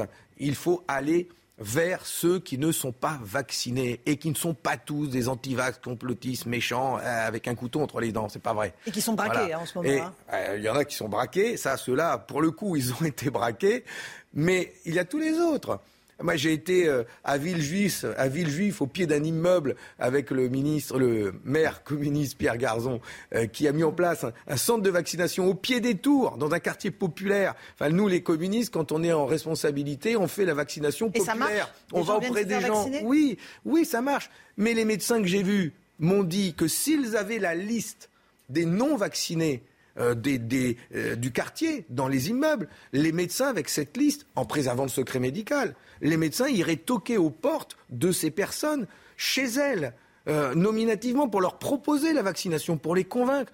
Mais ils n'ont même pas ces listes. Je demande que la caisse primaire d'assurance maladie fournisse la liste des non vaccinés aux médecins de chaque commune, de chaque territoire, pour qu'ils puissent aller faire ce porte-à-porte. C'est plus efficace qu'un passeport vaccinal avec de la contrainte et des sanctions. D'accord, mais il y a un léger doute sur le secret euh, médical. Quand vous toquez à la porte de quelqu'un et que euh, vous êtes un médecin envoyé par euh, la caisse d'assurance maladie, on, on Mais- devine que vous n'êtes pas vacciné. Mais non, mais le secret médical, il est euh, réservé aux médecins, donc il reste entre les mains des médecins. Les médecins, aujourd'hui, reçoivent déjà la liste des femmes qui n'ont pas encore fait leur mammographie et qui doivent le faire et ils ont devoir de les inviter. Les médecins reçoivent la liste de ceux qui doivent faire le dépistage du cancer colorectal, par exemple, et ils doivent inviter ces personnes à se faire dépister. Eh bien, ils pourraient recevoir demain de la Caisse primaire d'assurance maladie la liste des non-vaccinés de la même manière et les inviter à se faire vacciner. On gagnera du temps. Est-ce qu'il y a un risque que les antivax ou ceux qui sont opposés au pass sanitaire ou au pass vaccinal ne se radicalisent? Il y avait plus de monde dans les manifestations samedi. Est-ce que vous redoutez qu'il y en ait de plus en plus les samedis? C'est une crainte que, ça, que le ton euh, monte, que les tensions s'exacerbent, euh, euh, que l'on s'invective, que l'on s'insulte des deux côtés, hein, des deux bords. hein. Quand je vois comment se comporte le président de la République, c'est honteux et c'est regrettable. Enfin, on est face à une épidémie, la crise sanitaire est sévère, on a besoin d'aider nos hôpitaux, nos soignants.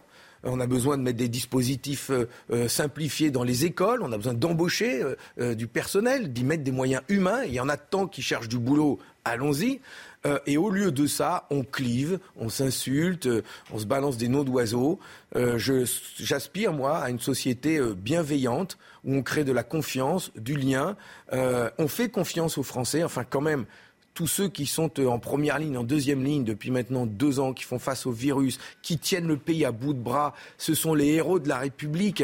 Et euh, c'est encore sur eux que ça pèse. Ce sont des parents qui ont du mal à, trouver les tests pour leurs gamins. Enfin bon, quand même, euh, on n'est pas dans une société bienveillante avec ce président de la République qui est très clivant. Et peut-être est-ce que vous pouvez appeler une partie de la gauche à la bienveillance Vous êtes au cœur d'une drôle de polémique, Monsieur Roussel, pour avoir pas. dit le meilleur moyen de défendre le bon vin, la gastronomie française, c'est de permettre aux Français d'y avoir accès. Ça a provoqué une vague de critiques dans votre camp, le camp de la gauche. Une partie de la gauche vous a transformé en chauvin, franchouillard, limite béret sur la tête, baguette sous le bras. Qu'est-ce que vous répondez à ceux qui disent euh, attention, euh, c'est une droitisation du candidat communiste? Je suis fier, euh, en tant que candidat de la gauche euh, à l'élection présidentielle, de défendre la gastronomie française. La gastronomie française, elle est faite euh, de bons plats euh, de tout pays. hein. Je suis moi-même un amateur de paella. Ma grand-mère est espagnole. J'adore le tiramisu. euh, mon frère vit à Rome. C'est le moment surréaliste de cette interview. On parle de paella. Voilà. Mais non, mais, et- et- mais la gastronomie française est tellement variée avec des grands chefs. Mais les bons vins, les bons fromages, tout ça, ce sont des produits élaborés. Euh, c'est une forme d'art, c'est euh, l'art de la gastronomie française. Mais tout le monde n'y a pas accès. C'est ça mon sujet. Mon sujet, c'est que tout le monde a le droit au bon. Manger sain, et à sa fin, c'est mon programme que j'ai développé d'ailleurs à Clermont-Ferrand euh, lors d'une journée des jours heureux. Et manger sain à sa fin, pour moi, c'est un projet Alors révolutionnaire. bienvenue en absurdie parce que vos opposants, enfin ceux qui sont dans le même camp, a priori, vous taxent de chauvin. Euh, vous l'êtes Vous êtes euh, un nationaliste de la gastronomie? Et dès qu'on parle du drapeau français, de la gastronomie française, c'est comme si on employait des gros mots. J'en suis fier, moi, et je souhaite défendre cette gastronomie française. Mais de la même manière, euh, j'ai aussi présenté une exposition d'art, d'artistes qui ont collaboré avec le Parti communiste français, les Aragon, les Marcel Duchamp, une exposition qui est aujourd'hui place du colonel Fabien. Mais je fais le lien parce que je dis que le beau, l'art comme le bon, tout le monde doit y avoir accès. C'est une question parfois de salaire, c'est une question de, retraite d'y avoir accès. Il y a aujourd'hui 10 millions de personnes qui sont en situation de pauvreté. Eh bien, la gastronomie, la culture, je veux les rendre populaires parce que tout le monde doit pouvoir manger sain et à sa faim. Tout le monde doit avoir accès à l'art Donc la et à la polémique est dérisoire, quoi. La polémique est Cette dérisoire. polémique, elle est dérisoire et je laisse ceux qui, euh, je ne sais même pas s'ils sont de gauche, je sais qu'il y a des écologistes là-dedans, des Oui. insoumis qui ne supportent pas euh, ce que Alors. je dis quand je défends la France, la nation et la gastronomie française. Tant pis pour eux, tant mieux pour moi. Alors, sur les parrainages, justement, vous parlez des insoumis. Jean-Luc Mélenchon, visiblement, manque de parrainage. Il était très étonné que les élus communistes, euh, évidemment, ne lui donnent pas ses parrainages. D'ailleurs, il dit, en vérité, il y en a qui vont me donner leur parrainage. Vous allez vérifier ça, Fabien Roussel Ouais. Pas un parrainage pour Jean-Luc Mélenchon Euh, D'abord, chaque élu décide, je ne tiens pas leur stylo et c'est eux qui décident. Mais qu'ils ne soient pas étonnés que des communistes ne lui accordent pas euh, de parrainage. Nous sommes euh, euh, concurrents euh, dans cette élection, nous avons des projets différents et donc comme dans toute élection, j'appelle, j'aspire, j'attends à ce que les élus de ma formation politique me soutiennent. Imaginez que dans une élection législative ou municipale, il y ait un candidat communiste désigné, mais que l'on aille soutenir l'autre au nom de la démocratie. Euh, on ne comprendrait pas localement. Eh bien, de la même manière, je ne comprendrais pas que nationalement, on ne se rassemble pas tous autour de la candidature que nous avons décidée collectivement. Mais vous avez Et vos puis- parrainages, donc et ah, ça, ça, je l'annoncerai et, et je l'annoncerai le sûr. moment venu. Euh, et, et- et ça va être ouvert. Le Conseil constitutionnel va ouvrir cette euh, possibilité-là à partir du, du 28 janvier.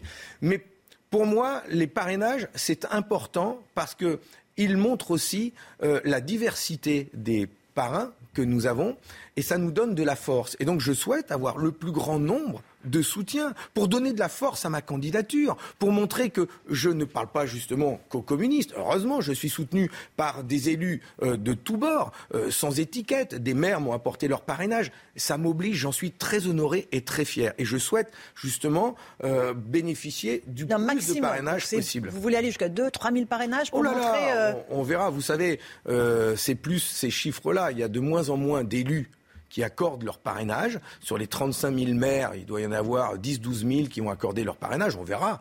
Euh, c'est de plus en plus difficile. C'est une réalité. Il faut les Mais- rendre anonymes, ces mais- parrainages, ou pas? Mais euh, pourquoi Je n'ai pas d'avis là-dessus.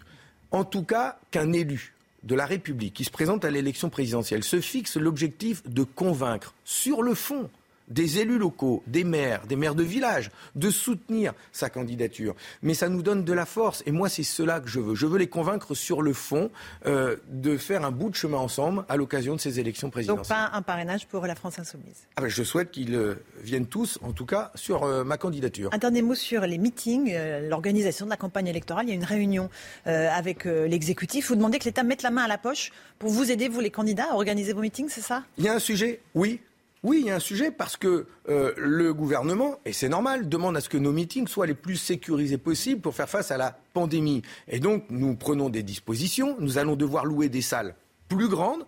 Nous faisons le choix de distribuer des masques FFP2 pour le temps du meeting. C'est la moindre des choses, mais tout le monde devrait pouvoir le faire.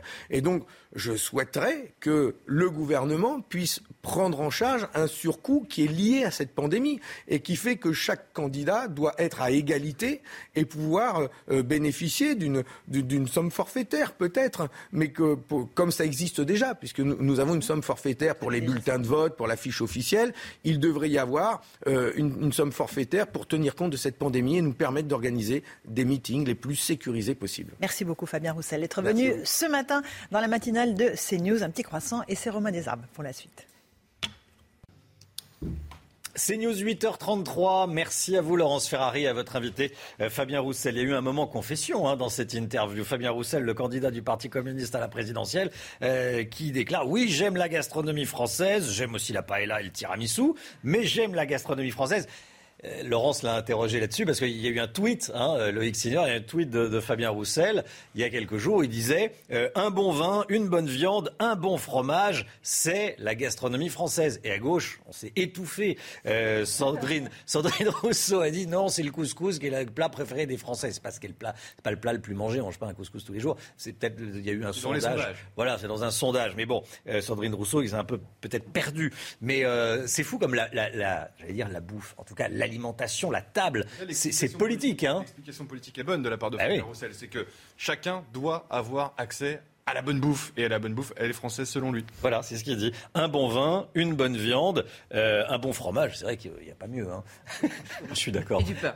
Et du pain. Ah oui, c'est vrai. Et du pain. Et du pain. Effectivement, j'ai oublié le pain. Ça, c'est vrai. Allez, plus sérieux. Enfin, plus sérieusement, c'est très sérieux. La santé dans un instant avec le docteur Brigitte Millot. Bonjour. Euh, docteur, on va pas parler alimentation. On va parler euh, d'une d'une euh, opération médicale incroyable aux États-Unis. Un homme d'une cinquantaine d'années a bénéficié d'une greffe très spéciale, s'il en est, un cœur de porc. C'est une première mondiale. Il vit actuellement euh, grâce à un cœur de porc qui, bat euh, à l'intérieur de son corps. On va en parler avec vous, Brigitte, dans un instant. Les règles peuvent toujours changer. Réponse de Gérald Darmanin il y a quelques minutes sur la réforme du système des parrainages. On va en parler avec vous. Euh, Loïc Signor, vous savez que euh, Jean-Luc Mélenchon, euh, Éric Zemmour, Marine Le Pen n'ont pas encore leur parrainage. Est-ce qu'il faut changer la règle maintenant? Les règles peuvent toujours changer, dit Gérald Darmanin. Et puis gros soulagement pour les parents d'élèves, vous en faites peut-être partie. Eh, fini l'obligation de réaliser un test PCR si on a un cas de Covid détecté dans la classe de son fils ou de sa fille. Jean Castex s'est allé eh, aux 20h de la 2 pour annoncer la nouvelle. On sera dans un instant en direct avec Jean-Rémy Girard, président du syndicat national des lycées, collèges eh, et écoles du, du supérieur, le SNALC. Le gouvernement allège donc le protocole sanitaire à l'école. Pour la troisième fois en une semaine, les règles changent. Jean Castex était l'invité du journal de France 2 hier soir. On va les regarder, ces nouvelles règles. Euh, il a annoncé trois mesures de simplification. On va les voir ensemble. Regardez, euh, si l'enfant est cas contact, l'enfant pourrait être récupéré en fin de journée et non plus immédiatement. Quel test trois autotests au lieu d'un PCR et deux autotests. Euh, ça, c'est quand même plus simple. Hein, trois autotests, ça se fait à la maison. Une attestation, une fois pour toutes, euh, prouvant le test négatif, prouvant que le test négatif sera euh, demandé. On est avec Jean-Rémy Girard. Qu'est-ce que vous en pensez de ce nouveau protocole? Jean-Rémy, dites-nous. Alors, au SNALC, on conçoit qu'il puisse répondre à certains problèmes, j'allais dire, de la société dans son ensemble, hein, notamment les files d'attente dans les pharmacies. Encore que c'est pas certain que ça le résolve complètement parce que les autotests, il va falloir aller quand même les chercher en pharmacie. En revanche, sur le plan, j'allais dire, du protocole sanitaire euh, en lui-même, euh, ça n'a aucun sens, hein, euh, ce qui est annoncé. C'est-à-dire qu'en gros, des élèves qui sont identifiés qu'à contact peuvent manger à la cantine, rester en cours ensemble, et on va attendre 16h, 17h pour, pour ensuite aller, aller les chercher et les séparer. Ça, ça nous paraît quand même assez, assez fou hein, euh, comme, euh, comme conception. Euh, et d'autre part, on fait en fait reposer tout un problème de santé publique sur la notion d'honneur. C'est-à-dire que maintenant, nous, personnel de l'éducation nationale, on aura juste une attestation sur l'honneur pour tout. C'est-à-dire, il n'y a plus aucune preuve qu'un enfant. Jean-Rémy Girard, qu'est-ce que vous proposez alors? Vous voulez fermer les classes? Alors, ce, débat-là, c'est un faux débat. Hein. Les ouvristes contre les fermistes, il a été instauré par le gouvernement, par le Premier ministre, par le ministre de l'Éducation nationale. Il n'a aucun sens. Alors, Nous, on veut ouvrir les classes, mais avec des conditions sanitaires correctes. On a par exemple supprimé la fermeture de classe quand il y a trois cas positifs dans la classe. Nous, on pense que ça, c'est stupide. À un moment, il y a trois cas positifs dans la classe. Ça veut quand même dire qu'il y a une chance non négligeable que le virus il soit en train de circuler dans la classe. C'était peut-être pas idiot dans ce cas-là, effectivement, d'avoir une fermeture de classe et mmh. d'avoir, dans ces cas-là, de l'école à distance pendant 7 jours. Aujourd'hui, il se passe quoi? On a des classes où il n'y a pas d'élèves, ou qu'il y a quasiment plus d'élèves dans certains endroits. Euh, en fait, l'école est ouverte, mais il y a des endroits où il n'y a plus d'élèves dedans. Euh, il y a plus de professeurs, où il n'y a plus certaines catégories de personnel dedans non plus. Il y a des vies scolaires, il n'y a quasiment plus personne. C'est ça qu'on est en train de dénoncer. Il n'y a pas eu les investissements sur l'école depuis plus d'un an et demi, on n'a rien fait, on n'a rien dépensé, on n'a rien fait du tout. Jean-Rémy Girard, une dernière question. Vous, euh, vous soutenez la grève des professeurs de jeudi prochain? Oui, on soutient au SNAL que la grève euh, de jeudi, et c'est pas la grève des professeurs, c'est la grève de l'ensemble des personnels. Il faut quand même qu'on se rende compte, si à un moment, même les chefs d'établissement, même les inspecteurs, enfin, quand est-ce qu'un inspecteur a fait grève hein, euh, la dernière fois, se rallient à ça, c'est qu'on a un vrai problème de fond sur la gestion du Covid à l'école. Et je tiens à signaler qu'une fois encore, qu'est-ce qui s'est passé hier? On a un membre du gouvernement qui est arrivé à la télé, qui nous a dit ah bah finalement ça va changer, ça va être comme ça. Je vous signale qu'aujourd'hui on n'a toujours rien reçu dans nos messageries professionnelles et que sur le site du ministère de l'Éducation nationale le protocole n'a pas été modifié. Donc nous techniquement on n'est pas censé faire ce que Jean Castex a dit hier soir parce qu'on n'a toujours pas cette information.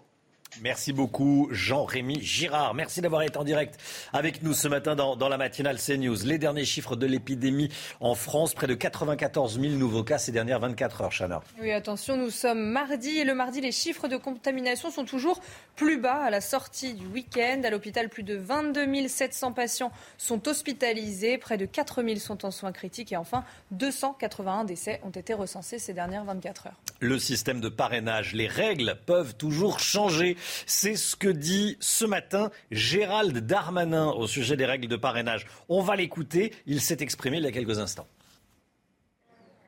je pense que les règles peuvent toujours changer, puisque la Constitution puis la loi de la République prévoient un certain nombre de dispositions. C'est toujours un seul marronnier de l'été, mais plutôt, plutôt le marronnier de l'hiver. Même M. Asselineau, la dernière fois, qui a fait moins d'un pour cent, a eu ses, ses, parrainages. Il y a 40 000 personnes qui peuvent donner leur signature. 500 signatures sur 40 000, c'est moins de 2 Bon, je pense que c'est à la portée euh, de n'importe quel euh, candidat qui a de la conviction et qui organise un certain nombre. C'est à leur portée, c'est ce que vous dites. Voilà. Maintenant, Ils se plaignent pour rien. Il y a des règles du jeu. On ne change pas les règles du jeu, me semble-t-il, à quelques jours euh, du match. Bon, les règles peuvent toujours changer, mais ils vont on va pas, les changer. c'est le message de Gérald Darmanin. Ça peut changer, mais pas maintenant. Donc ça voilà. peut-être pour après l'élection. En fait, il est exactement sur la même ligne que le patron des maires de France, David Lisnard, qui le dit à Éric Zemmour. Il parle dans le Figaro de ce matin. Parle dans le Figaro, c'est pas de mon ressort, c'est celui du gouvernement. Bah, réponse du gouvernement sur la même ligne. On mm. On va pas changer les, règles du jeu à, quelques minutes du début du, match. Le match a d'ailleurs un peu déjà euh, commencé. Il faut bien comprendre, et en écoutant euh, Fabien Roussel, la situation euh, qui est différente entre Jean-Luc Mélenchon, qui n'a plus le soutien des communistes, donc du coup il est en difficulté par rapport à, 2017 et 2012. la situation d'Éric Zemmour, qui est un peu dans la même situation que Emmanuel Macron en 2017, c'est-à-dire qu'il n'a pas de parti, donc il n'a pas de réseau, il n'a pas d'élus, donc c'est encore plus difficile d'avoir des, des élus. Et puis la dernière c'est Marine Le Pen qui euh, a fait face à Emmanuel Macron en 2017 avec le résultat qu'on connaît et ce débat calamiteux pour elle dans l'entre-deux tours. Et donc, du coup, elle a des difficultés aussi à convaincre les élus de lui apporter euh, son parrainage. Bref, les résultats, c'est que les règles ne vont pas changer. Et maintenant, on verra qui sera sur la ligne de départ. C'est le 4 mars si vous ne savez pas euh, pour qui voter. Vous avez du temps déjà. Première chose, vous avez trois mois pour, euh, pour y réfléchir. Mais si vous voulez qu'on vous aide à, réfléchir, il y a une application qui s'appelle Elise, E-L-Y-Z-E. C'est l'application la plus téléchargée de ces derniers jours, le Tinder de la présidentielle. Alors Tinder, c'est pour rencontrer quelqu'un, hein, on le sait tous ou presque. Euh, mais là, c'est pour rencontrer son candidat ou sa candidate. Regardez, il y a des questions qu'on vous pose. alors, une question, sécurité. Instaurer des plancher. Vous voulez en savoir plus, appuyez sur euh, en savoir plus, hein, c'est inscrit dessus. Euh, la Croix-Rouge, si vous ne voulez pas de cette euh, proposition, le petit bonhomme qui réfléchit si vous ne savez pas, et le cœur, si vous voulez. Une autre question, créer des unités de police spécialisées dans les violences conjugales. Vous, vous, donnez votre avis. démanteler les bacs les brigades anticriminalité et réhabiliter la police de proximité. On pose des. Vous dites quoi C'est orienté? Sécuritaire. Ah bah, oui, parce que là, ce sont des questions de sécurité. Il y a des questions santé, des questions écono, économiques. Par exemple, est-ce que vous êtes pour ou contre la gratuité des transports Voilà, société, autoriser le port du voile au lycée. Vous êtes pour, vous êtes contre. Environnement, supprimer la corrida et la chasse à court. Tiens, euh, ah, euh, bon, voilà. Alors, il y, a une cinquantaine de questions. Il y en a une autre. Instaurer un service national universel, ça c'est pour l'éducation. Euh, le SNU. Bon, il y a plein de questions. Voilà, c'est l'application qui est la plus téléchargée en ce moment. Et oui, Brigitte ça vous étonne, hein? Oui, je ne l'ai pas téléchargé encore. Bah, bah, voilà, si vous ne savez pas, vous, vous, téléchargez. C'est suivi de très près par les candidats, Loïc. Hein. Ah, jusqu'à l'Elysée, euh, on s'est renseigné euh, sur cette application. Euh, malheureusement, les résultats, c'est toujours un peu les mêmes. y a, ça fait une grande partie pour Philippe Poutou, par exemple. Eh oui, mais parce que quand vous demandez est-ce qu'il faut tout soit gratuit, bah, vous répondez oui. Donc les résultats, bon, à prendre avec des pincettes quand même. Ouais, ouais, tout est gratuit. ça permet de connaître le programme des candidats. Ça permet de, de voilà.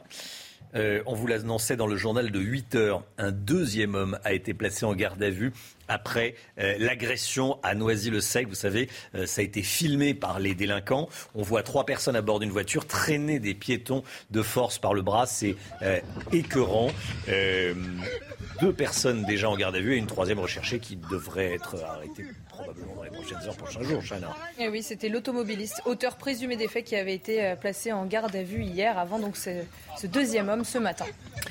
Une route qui rend fou les automobilistes. Vous allez comprendre pourquoi. Avec un marquage au sol totalement incompréhensible et surprenant.